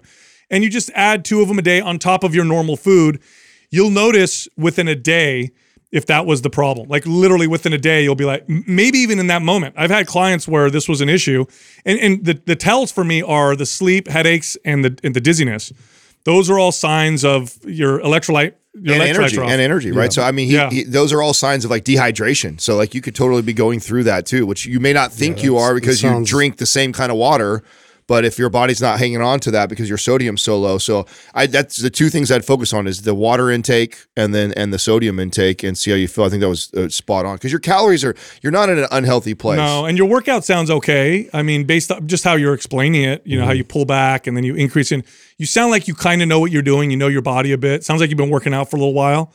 Um, and and when you go and you feel good until you go into this cut, and a majority of the calories are coming from carbs that you're cutting, and it's like you immediately are exhibiting symptoms of somebody who has an electrolyte imbalance, which is very common when somebody goes into a low carb environment. It's very common and they're a healthy eater. and they're healthy, right? Now, if you go low carb, but the, you know the rest of the food you're eating is like bacon, burgers, hot dogs. You know how people do these low carb, you know, kind of keto diets, and they eat a bunch of processed meats. They don't notice these symptoms because their sodium's high. They're eating burgers, hot dogs, and bacon. But if your if your diet is whole natural foods, lots of unprocessed things, you know, you're eating things like you know red meat and ground beef and chicken, turkey, fish yeah. uh, eggs. You know, it's uh, it- it's it's. I'm gonna guess it's sodium. And by the way, you might even notice in the moment. I've had clients like this where literally we give them sodium, and 30 minutes later, Oh, in the like, wor- I think you'll notice in the workout the first time you do it. Yeah. yeah. If it's that, you'll you. I think you'll notice. You'll sure notice the- right away the first day. It's not like you'll have to try it for a few weeks to see if it works. You'll know within days if this is this is the deal. All right. Um, Great. I have I have avoided electrolytes. I don't know why. Just pretty much thought, why would anybody pay extra for that stuff? I mean, you could salt it Yeah. yourself. It's not the uh, the LMNT No, things I'll- now. Yeah, but I, I need I need something that, that I need something that will actually like portion it out for me. And yeah, Mhm. that's I think I think that's Listen, why we like it so of, much. of all the supplements that exist on the market, okay. Now I know electrolytes are like silly. Oh, salt, potassium, magnesium.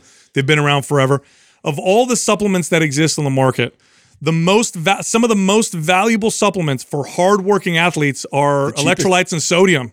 Mm-hmm. and creatine, like the cheapest. The three, Yeah. the three most basic cheap ones are, are like some of the most valuable. I've had sure. endurance athletes where I have them add a pinch of salt to their water while they're running and throughout the day. And they come to me and they're like, I feel like I'm taking steroids. What did you give me? I'm like, you were so depleted. Your sodium is so low. You needed that for performance. So, and I, like I said, it's an easy test. Test it out for yourself. You'll know within a day or two if that's the deal. all right. Well, fantastic. I trust you guys completely. So um, awesome. Yep. You got it, man. Give it a Worst case scenario, it doesn't work, in which case I would say adjust your intensity and don't go on such an aggressive cut. Although 500 calories is not that aggressive. not that but I would bet. I'm gonna I would bet money that it's sodium. Yeah. That's that's how that's how positive I am. Circle back and let us know. Uh, I'll have you know. and Let's set you up with uh, Maps Anabolic. Yeah, what do you say? anabolic. St- start starting I them off on Maps Anabolic. I want so him you in the forum too. I want you to I want to follow up. I'm excited to see how this feels for you when you bump your sodium by a couple thousand milligrams. And if you know you'll notice, like I said right away. So we'll put you in the forum and then you know let us know. Let us know what happened. We'll do. Thank you guys very much. You awesome, got it. James. All right, man.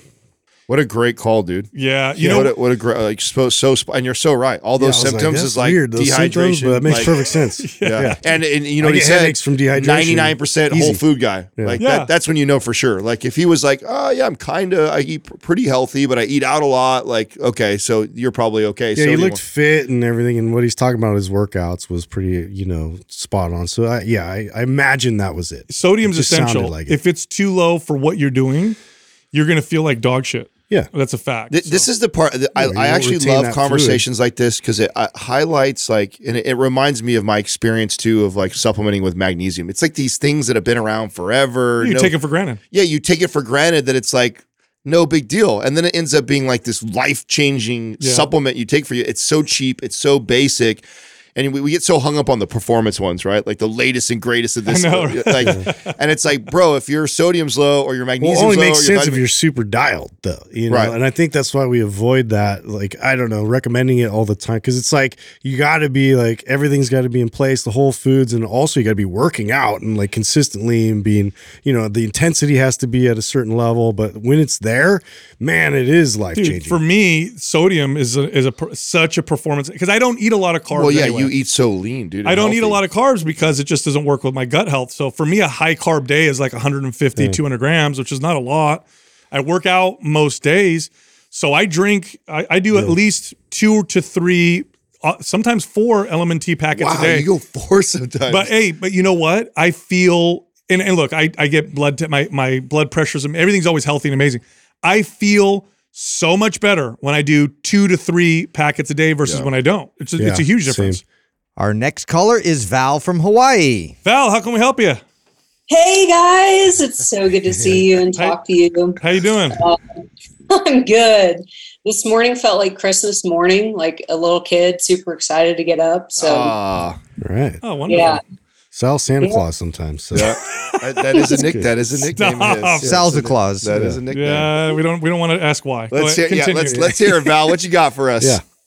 Okay, let's see. I'm going to stick to the script, like Doug said. So, my first question is um, I've actually become alcohol free. Today is four months exactly. And I felt that once I did this, the weight would like easily and naturally drop off, but it hasn't. Mainly in my midsection. And I've noticed my arms are like waving a lot more and my thighs are widening. So, I guess I'm trying to figure out how to adjust my overall routine now that I'm 41. Um, I know I need to make some changes. I just I don't know what I'm missing. I don't I can't pinpoint what I need to ta- change, but I feel like I'm really tuned in to myself. So I just thought it'd be really cool to get you guys' perspective on that. I have, some, Val, I have some questions. what, real quick, what is your skincare protocol? You look amazing. You said you were 41. Yeah, I'm 41. Um, actually, I am a licensed esthetician. Okay, what my that makes sense. Ah, You have, you, yeah, you look, you look like you're 10, 12 years Yeah. younger. All right, sorry. Thank you. You're doing a good you. job there. You're doing a Uh, good job there. Thank you. well, my protocol is less is more. That's what I teach all my clients. So I do like a freshwater rinse in the morning and then moisturize. And then at night, I usually do a, a good cleanse or a scrub and moisturize. So just moisturize is really like, that's where it's at. And Hey. you guys are doing that. We so, did. We figured that out l- l- late in life. So. Yeah, yeah, yeah. like Doug- a year ago. I'm not, I'm not quite yeah, there yeah. yet, but I'll, Doug was I'll hiding that up. from us for a while. He was on it. He was on it earlier. We fi- we figured it out just now. So You know, so Val, to, to give a little background, because you gave us uh, a little bit more background in your question. Uh, you said you were 41. You've been an athlete since you were four. You started training around 13, 14. So you have experience. You were in the Navy uh, for a while, um, and you were a, a, the seventh female diver in the U.S. Navy. Wow, you're a badass. Okay, so that's cool. so you have Right you have a long history of fitness and exercise and all that stuff. So that's important to know. Okay. Yeah. Okay, so would you- would you mind if I get a little deeper into why you stopped drinking alcohol? No, not at all. I actually really enjoy talking about it. Um, I, over the years, used it as fun and social, you know, a social thing. And then it just kind of gradually developed into something different. And my last two years of my drinking career, I noticed a lot of changes. Like my thoughts were getting a little bit darker, the weight gain, the sleep, it just developed into this really bad relationship and i just always was sober curious and last year i was just like i'm doing this. I'm gonna i'm gonna do it. I'm gonna commit to it and at least take a year and and face this was the biggest thing for me.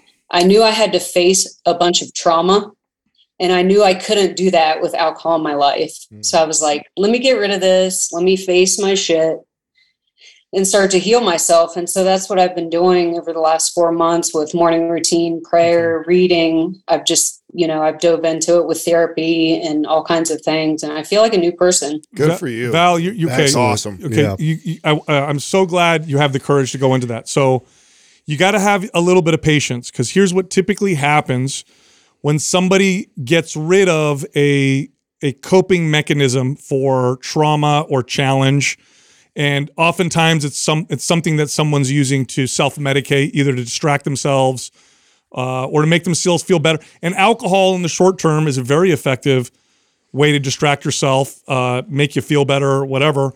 What happens when you take one thing away is that what we tend to do is replace it with something else. And in this case you're probably replacing it with something that's a lot healthier than the alcohol was. Now that may be food and you may not be realizing that it's food so what you may be doing is you may be eating more than you might have been eating before because now you've removed the alcohol. So although you've cut the calories from the alcohol, you've either replaced it or started or maybe even eating a little more from food because food also food is the most abused substance in modern societies, okay? And it's it's it's abused because the the negative effects are not so not as pronounced as things like alcohol. It doesn't tend to destroy families and that kind of stuff. So I think it's a good trade. The reason why I said to you be patient is because you're 4 months in and it's going to take a little bit of time for you to get to the point where you don't need to self-medicate with other things. Now I will give you some other options that you may want to use when you feel the urge to eat more or maybe use food as as a as a substitute. I would ask you to use things like activity and maybe meditation. Now the mm. problem with with activity and meditation is Doesn't Act- taste good. we yeah, and activity that's very true. activity can activity can be mm. distracting, so that can be distracting like food. Meditation is not distracting at all. It actually puts you in where you're at and you kind of have to look at things. So I would I would you said you're working with a therapist. I would add, I would tell the therapist this and say, "Look, I I cut alcohol out. I notice I'm gaining a little weight. I think I may be eating more as kind of a substitute and then work with them because that's going to help you solve the root. Because I could give you the typical advice we give on the podcast with macros, cutting calories, and that kind of stuff. But then you're still going to be faced with, I got to deal with the stuff and I don't have a way to cope I with have it. something that I think may be useful for you, especially since you seem like a, a very self-aware person. Like, uh, I have have you experimented with fasting much? Yes, it's funny you say that, Adam, because I have been on the intermittent fasting train before it was even a train. And um, I used to do one 24 hour fast a week. And then I would try to roll that into like one 48 or 72 hour fast a month. And I definitely have gotten away from that over the last few years. So that's a good point. Yeah, I, I, think I think you're a type of person that I think I could introduce. Though you obviously I wouldn't be introducing for the first time. You've you've obviously done this before, but you know, especially since we are working on trauma things and stuff like that, also trying to pay attention to maybe I was had some habits of going to the refrigerator more times than I used to by just having a pure fast day like that. I just and and using it as a day of like looking internally. We're not using it to cut calories. We're not trying to use it to like measure uh, the success of it by but really since we're talking about trauma, since we're talking about working on ourselves, you're already incorporating meditation, prayer and stuff like that you know, incorporating a fast, uh, I think will help you div and that paired with your counseling and everything that you got going on, I think would you would be somebody that I think could get some value so, So long as the after fast part doesn't look like a rebound. Okay. Right, right. So that's because that that can happen. You'll people will fast, then the day after, it's like you make up, or the two days after. Okay, you could try this, Val. Try, and this takes a little work, but try journaling and it could be okay. it could literally be a sentence. Before you eat write something in the journal about how you're feeling and about how you you you want to actively care for yourself okay? So right before you take a bite of anything what literally can be one sentence or a paragraph whatever you feel. And it's got to be something along the lines of this is how i feel right now. So you got to kind of be in touch with how you feel. And and i i i want to love myself through action you know, add that sentence. So that means that loving yourself, not the feeling, but rather the action. Then after you're done eating, do another entry into your journal and just do that each time. The reason why this works is not necessarily because you're journaling, but rather it's making you pause and making you aware of what's going on. This is harder than it sounds. This is a lot harder than it sounds because if you are indeed using at times food uh, as a distraction, you're not going to want to pause and get out of that state of mind. It's like you don't want to stop. You want to just keep just like out like when you drank alcohol. Imagine if you had to journal before you had a drink. You'd be like, yeah. "Fuck it, I'm just going to drink." I don't the, want pa- the power of that the power of that, yeah, the power yeah. of that the power of that though with a self-aware person is incredible though. Yeah, it's just the doing it that's hard. That's right. Yeah. You if you go through and I, I, would even like, you know, I'd have like a fast and then the next day this would be my okay, I'm focused on the journaling that day because you're it's gonna tell you a lot in that day about yourself. And yeah. being a self-aware person like you are, you, mm-hmm. I think it'll it'll be very enlightening at the least for you as far as the behaviors around uh, your eating and stuff like that. Give, I think give are- yourself a year. So you're four months in. Give yourself uh, you, the an additional, you know, eight months it's a full year. Whenever I've ever worked with anybody who's dealt with, you know, quitting cigarettes or alcohol mm-hmm. or any other kind of a challenge, it's taken us a year to come back full circle. And almost always they replace it with something else. Yeah. And, and my strategy was always to replace it with something that was healthier. Now, anything mm-hmm. could be abused, including exercise and meditation. Those things can be abused too but it was a better alternative. So when I, I, used to tell people like who quit cigarettes, I'd say, okay, every time you want to smoke, go for a walk. And then what it would turn into is they were walking all the time. And that's okay, but to go from there to, you know, even healthier was easier. So I would give them that substitute. So those are all the lifestyle hacks. What so what have you done like workout wise in terms of have you changed up the stimulus at all and like kind of like sought after like an entirely different type of adaptation? No, I I haven't. I, I've been kind of stuck over the last few years. Just I go to the gym.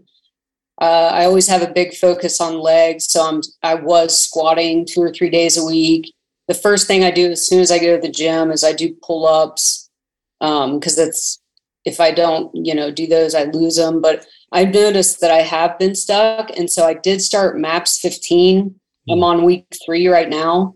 Okay. Um, and I really like that. I also have Maps Anabolic that I originally bought in 2018 um, and didn't um, fully follow it. So I think program programming could definitely help. However, I get so frustrated, like trying to follow a program. It's really weird. Um, because you're an athlete. Yeah, yeah, yeah. I know. I know it's good. I'm like, I know I need to do this, but I love to just like cruise the gym, be like, all right, Yeah. today I'm doing blah, blah, blah. I like to just like, you know, cruise in there and do stuff, but I know it's not beneficial. Al- along those lines, though, and I like where Justin's going with this, and and what you're sharing right now is y- you might it, it might do you well to actually, and and I don't want to be the one to pick it for pick it for you. I want you to Yeah. you know come up with like a new Something goal. exciting. Yeah, new like trying and, and give you an example. Like so, when, when I go through times in my life like this where I'm trying to to to respark like my drive in the gym or focus, I'll do something really like it. It's like you know what? I've never like made an attempt to get really mobile or really good at the Turkish get up or something that is like out of the normal for you that you that that's not like your normal routine or training. And because you kind of have that athletic background, what you great know, advice. you know, Yeah. get get get into it. Get competitive with yourself about being good at the Yeah. Turkish get up or the windmill or something that's different and unique that takes some practice and mental focus around it. And it also feeds into a little bit about what Sal was saying is like it takes away this this this the the the reaction to the trauma and doing some other behaviors and it replaces it with this new kind of obsession of I'm going to be really good at the snatch. You it's know, a I've never done positive draw. It's something that you're very motivated to get up and attack. Like it's it's a new stimulus that you're just like, wow, Yeah. let's see what I can do with this today. So yeah, I you- totally agree. You know, when people are changing Okay. behaviors, uh, one strategy is to change uh, where they live or their office or their furniture because it's like it feels like you're new. So changing your goal uh, in the gym to something you normally don't do could actually do that. Well, now you're going to. So let me ask you this: Do you normally train with weights for strength, for stamina? Do you do short rest period, long rest periods? Like, what is your tendency when you work out in the gym?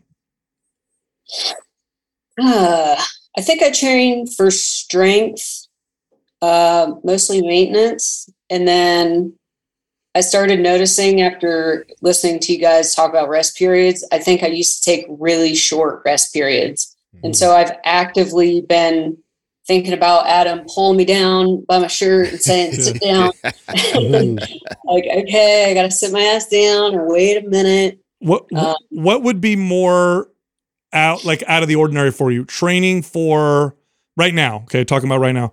Training for lots of endurance and stamina or training for like maximal strength like a power lifter? Which one would be like more out of the ordinary for you? Uh, endurance and stamina Okay. for sure. I'm going to send you Maps Cardio, Okay. okay? I'm going to send you Maps Cardio. This is going to be like a stamina endurance based training program. Okay. Plus, it's it involves uh, you know cardio workouts that you do on your own, so it's going to give you a lot of flexibility to go outside. You're in Hawaii, so you can probably go outside almost any day of the year, um, and you can use any form of cardio on that particular day, whether it be swimming, which I'm sure you're excellent at, running, biking, whatever. I'm going to send that to you. Take a look at it. If it looks like something that'll take you out of your comfort zone, and you think you can mentally focus on on on trying to train this particular way, I think it would be a great way to kind of give you a different start.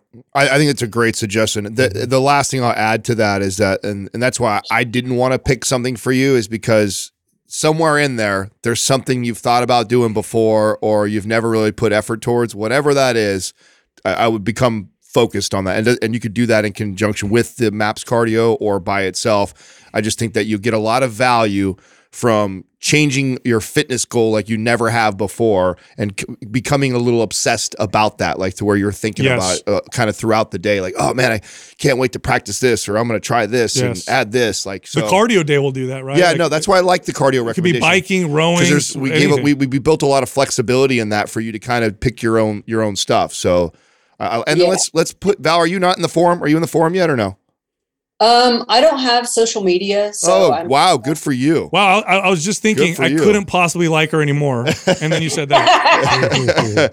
well well shit i don't want to make you get on there for us so well, I know I knew you guys were going to ask this, and I was like, "Do I make a fake Facebook to be on the forum?" And I was like, "Nah, I can't do it." You know what? You know it's funny you say that. I would venture to say that we have the largest uh, forum of people that have actually done that. Meaning, like we, I think we have a lot of It's people so that, true. that Yeah. are conscious. of create it. a Facebook We have several people that have had to create just so they can be in the smart forum. They don't use it for anything else, Yeah. but Yeah. they, they want the access in there. So that I, I've never seen that anywhere else. But I think we have enough people that are are actively trying to stay off of uh, social. Well, media. look, we'll send you Maps Cardio, and then if you change your mind, we'll give you access to the forum because I would love to hear from you. I want to hear. I want some Okay. follow up. Okay. Yeah, yeah. At least follow up with us. At least email uh, in a couple months and let us know how things are going.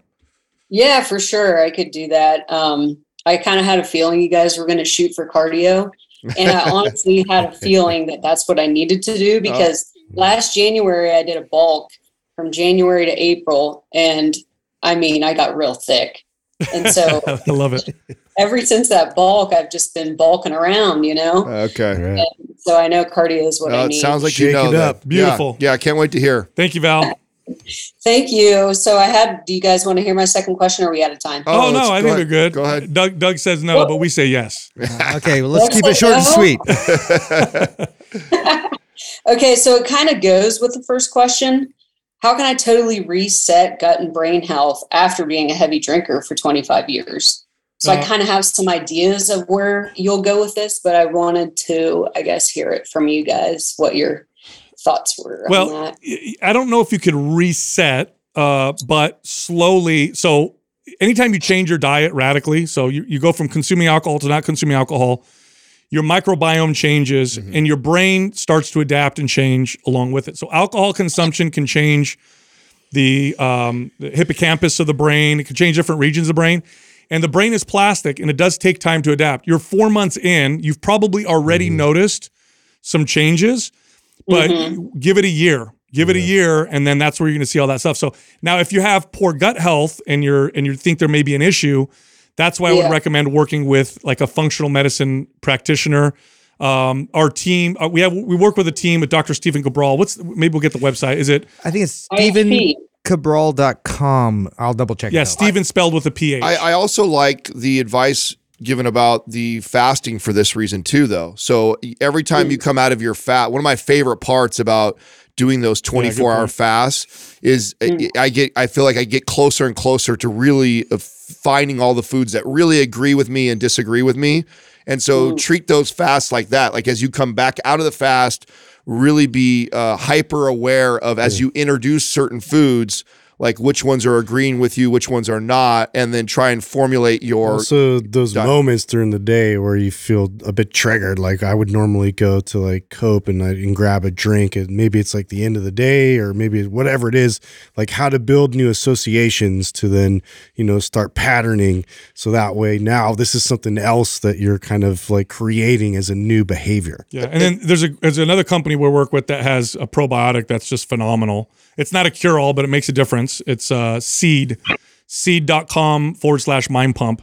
Um, so if you're not taking a probiotic, you can even you can even try that. also be aware okay uh, we keep adding stuff to you right here of your like your military background and desire to want to do more and like and like you i think you're doing a phenomenal job i think you're heading on the right path you're already the fact that you're aware of what's going on uh, don't throw too much at yourself at once okay Yeah. so so you know f- focus on one or two things really drill it home really assess it get better at it implement it and then you know move to the next thing you, you got a lot you're doing and you're moving in the right direction i know the desire a lot of times especially people that are very diligent organized and all about it like they want to keep stacking on that um Yeah. uh, be patient be patient you're doing you're doing great already Thank you. Thank you so much. You got it. I man. really appreciate your guys' time. I've been dying to be on here and talk to you guys. So Thank you. Uh, if you ever really want to think about having a female guest every now and again, I'm your chick. all right val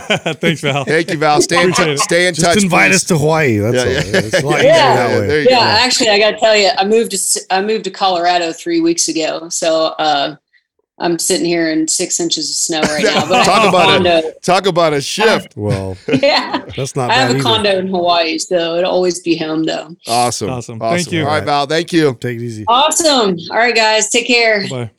Well, I know we're, we're we're short on time here, but I just want to say I love that lady. She was great. Yeah, Yeah, great yeah. great stuff. Great Good great people. great questions. And but that's common. You cut one thing out, and you'll naturally replace it with something else if it's a coping mechanism. So Yeah. And also like it, her she's got a lot she's doing. She's doing well and to not overwhelm yourself. She's Totally. facing it, and you know, more power to her. Just you know, keep keep it up. Our next caller is Donald from Idaho. Donald, what's happening? Nothing much, guys. Nothing much. What This part is of Idaho? What part of Idaho are you at? Uh, right now, I'm in Caldwell. It makes It's like 30 minutes away from Boise. Thank you. That, Potatoes. That Yeah. helps. potatoes. Yeah, lots of potatoes. Oh yeah. All right, go- ahead and ask your question, my friend. Okay, so uh, I'm going to give a little background. I'm going to just kind of read my email. So, um, so to start it off, I'm a new trainer. I've been training for almost two years at this point. And one of the most common things that I see is the upper back rounding when doing hip hinge motions. And so uh, I do a lot of powerlifting, and so I find that's pretty prevalent. However, as I do this for myself, I know how to take care of it. But when I have a client who I guess is new and doesn't really know their own body all that well, I find it hard to how like to help them connect. Uh, and so I guess in essence, the question stems from I was having a client do a light kettlebell RDL, and then as they were performing it, their upper back was rounding like excessively. And so I took the weight away. We tried a different, a couple of different options. I tried to do the PVC pipe three point connections, uh, no success, and ended up taking an entire session trying to focus solely on just the upper back rounding. And so my my main question here is I felt like I did a disservice taking so much time spending on one thing. And I was wondering if there was a more efficient way to do that. Okay, so you didn't do a disservice. Yeah. Yeah. Uh, good bec- question, though. That's a very important part of being able to do certain exercise, important exercises correctly. And with new client, this is the, this was one of the biggest differences between me when I was a shitty trainer and me when I was a good trainer. Shitty trainer Sal move to the next exercise, do something else, keep them moving.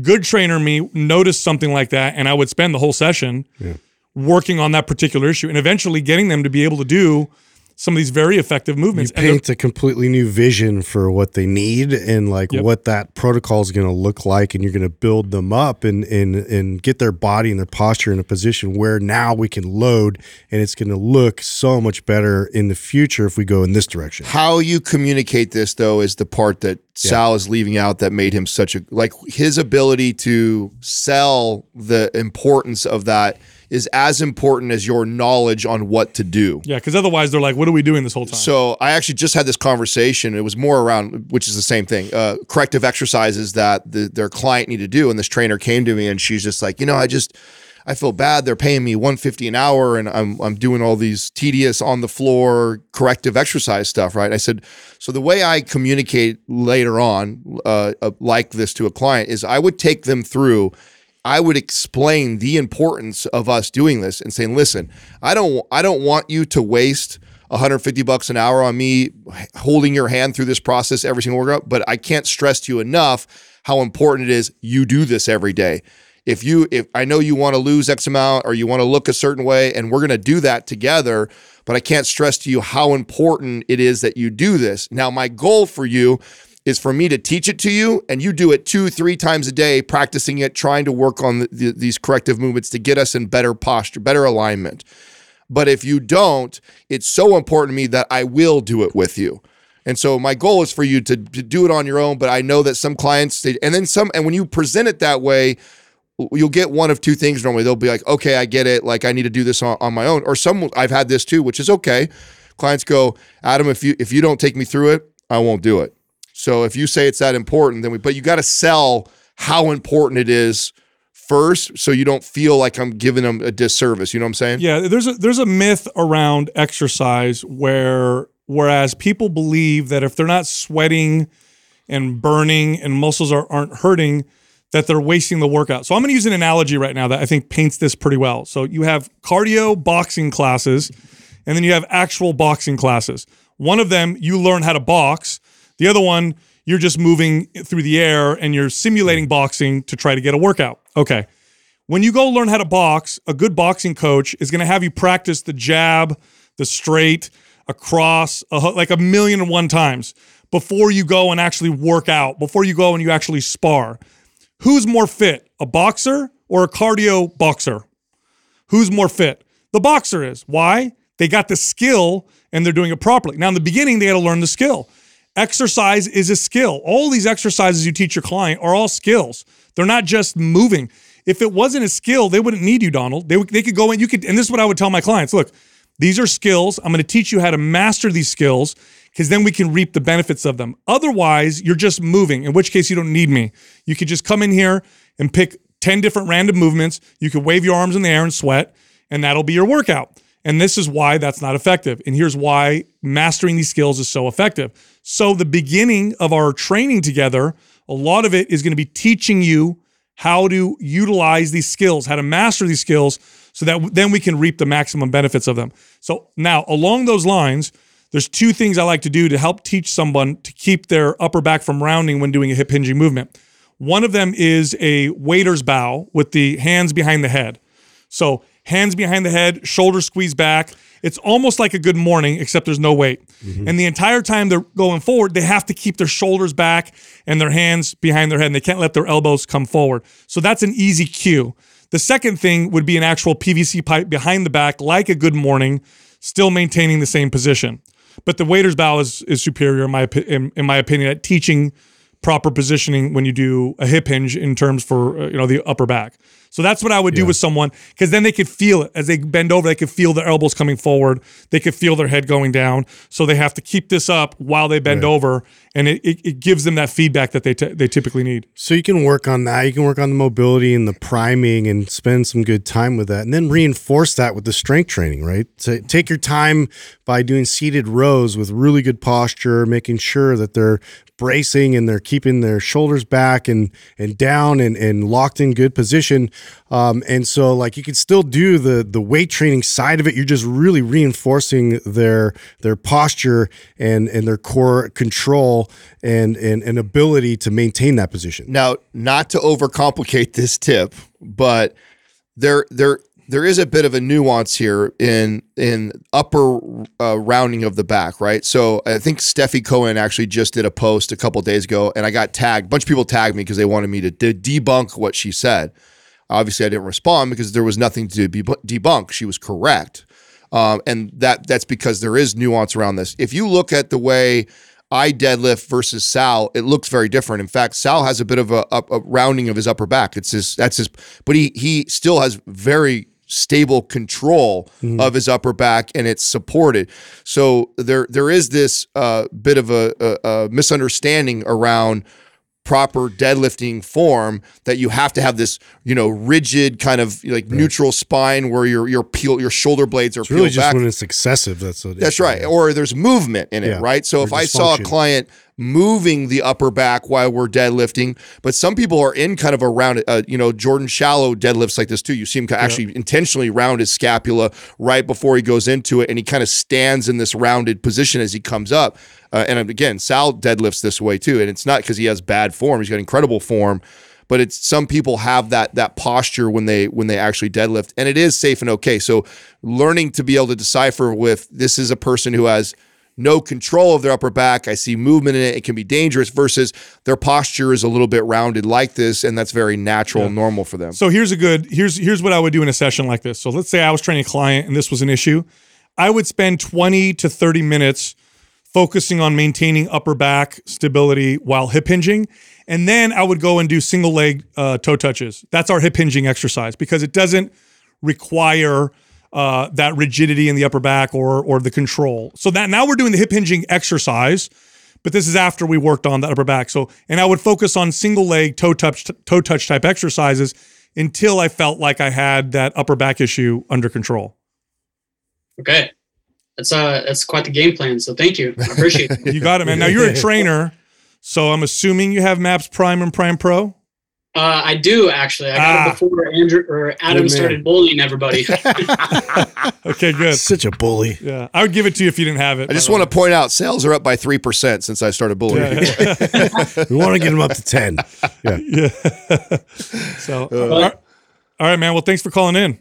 Okay, thank you. I also just got to say, uh, thank you for like what you guys are doing. Seriously, you guys have helped uh, cultivate me into being a better trainer. Uh, you guys actually ha- helped me uh, pursue my passion of being a trainer. So if it wasn't for you guys, I wouldn't be here doing what I'm doing.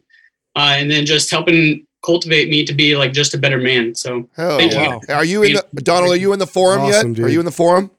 Uh, I'm not. All right, I'll have a, I'm gonna have Doug give you access to the forum so you can say what's up to us. Especially since you're a trainer, keep it. There's a lot of trainers in that forum, so you guys can all a lot of them network together and help each other. So it's a good place to be. Oh yeah, badass. Thank you guys. All right, got it, Donald. All right, take it easy.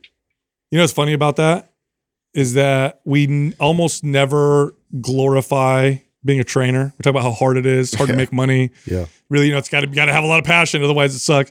And yet, so many people become trainers and they hear us talking about it. So There's passionate people out there. that's though, what it is. You dude. know, it's, That's it's, good. it's, That's I think it resonates with people who have a passion for it. I love It's it. Like, you know You what? know, I want to do Did that. you guys see the post that Stefi Cohen that I was referring to? no, but I I've heard didn't- that before. But yeah. So sure, yeah, so too. I got I got tagged on it. I should have brought it up on the show the other the other day when it happened because it, it- so many people tagged me and wanted me to like shit on the post, and I'm like, you, you guys have to listen to what she's talking about. Like, there there is. I mean, you have a rounded back. I know. your your upper back is definitely rounded when you Some of the best deadlifters in the world Yeah. will tend to pull that way, and I think it's a leverage thing. Yeah. But you, you, there's a difference between form that you're aiming for with a client, Mm-hmm. and then form that top level competitors and athletes Oh, tend to for use. For sure. high I- performance. Yes. Right. I, I think the main thing, if you're a coach and you're trying to distinguish the difference of the two, you know, it's the it's the control. Like Yeah. you have absolute control of that upper back completely, and there's no waver or movement Right. throughout the movement, right? So as you deadlift,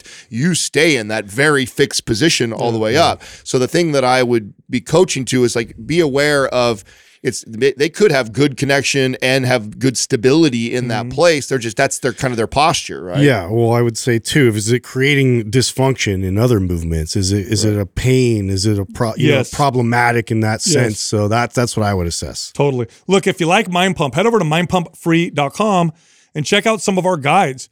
We have guides that can help you with almost any health or fitness goal. You can also find all of us on social media. Justin is on Instagram at mindpumpjustin. Adam is on Instagram at mindpumpadam, and you can find me on Twitter at Mind Pump mindpumpsal. Thank you for listening to Mind Pump. If your goal is to build and shape your body, dramatically improve your health and energy, and maximize your overall performance, check out our discounted RGB Super Bundle at mindpumpmedia.com. The RGB Super Bundle includes MAPS Anabolic, MAPS Performance, and MAPS Aesthetic. Nine months of phased expert exercise programming designed by Sal, Adam, and Justin to systematically transform the way your body looks, feels, and performs. With detailed workout blueprints and over 200 videos, the RGB Super Bundle is like having Sal, Adam, and Justin as your own personal trainers, but at a fraction of the price. The RGB Super Bundle has a full 30 day money back guarantee, and you can get it now plus other valuable free resources at mindpumpmedia.com. If you enjoy this show, please share the love by leaving us a five star rating and review on iTunes and by introducing Mind Pump to your friends and family. We thank you for your support, and until next time, this is Mind Pump.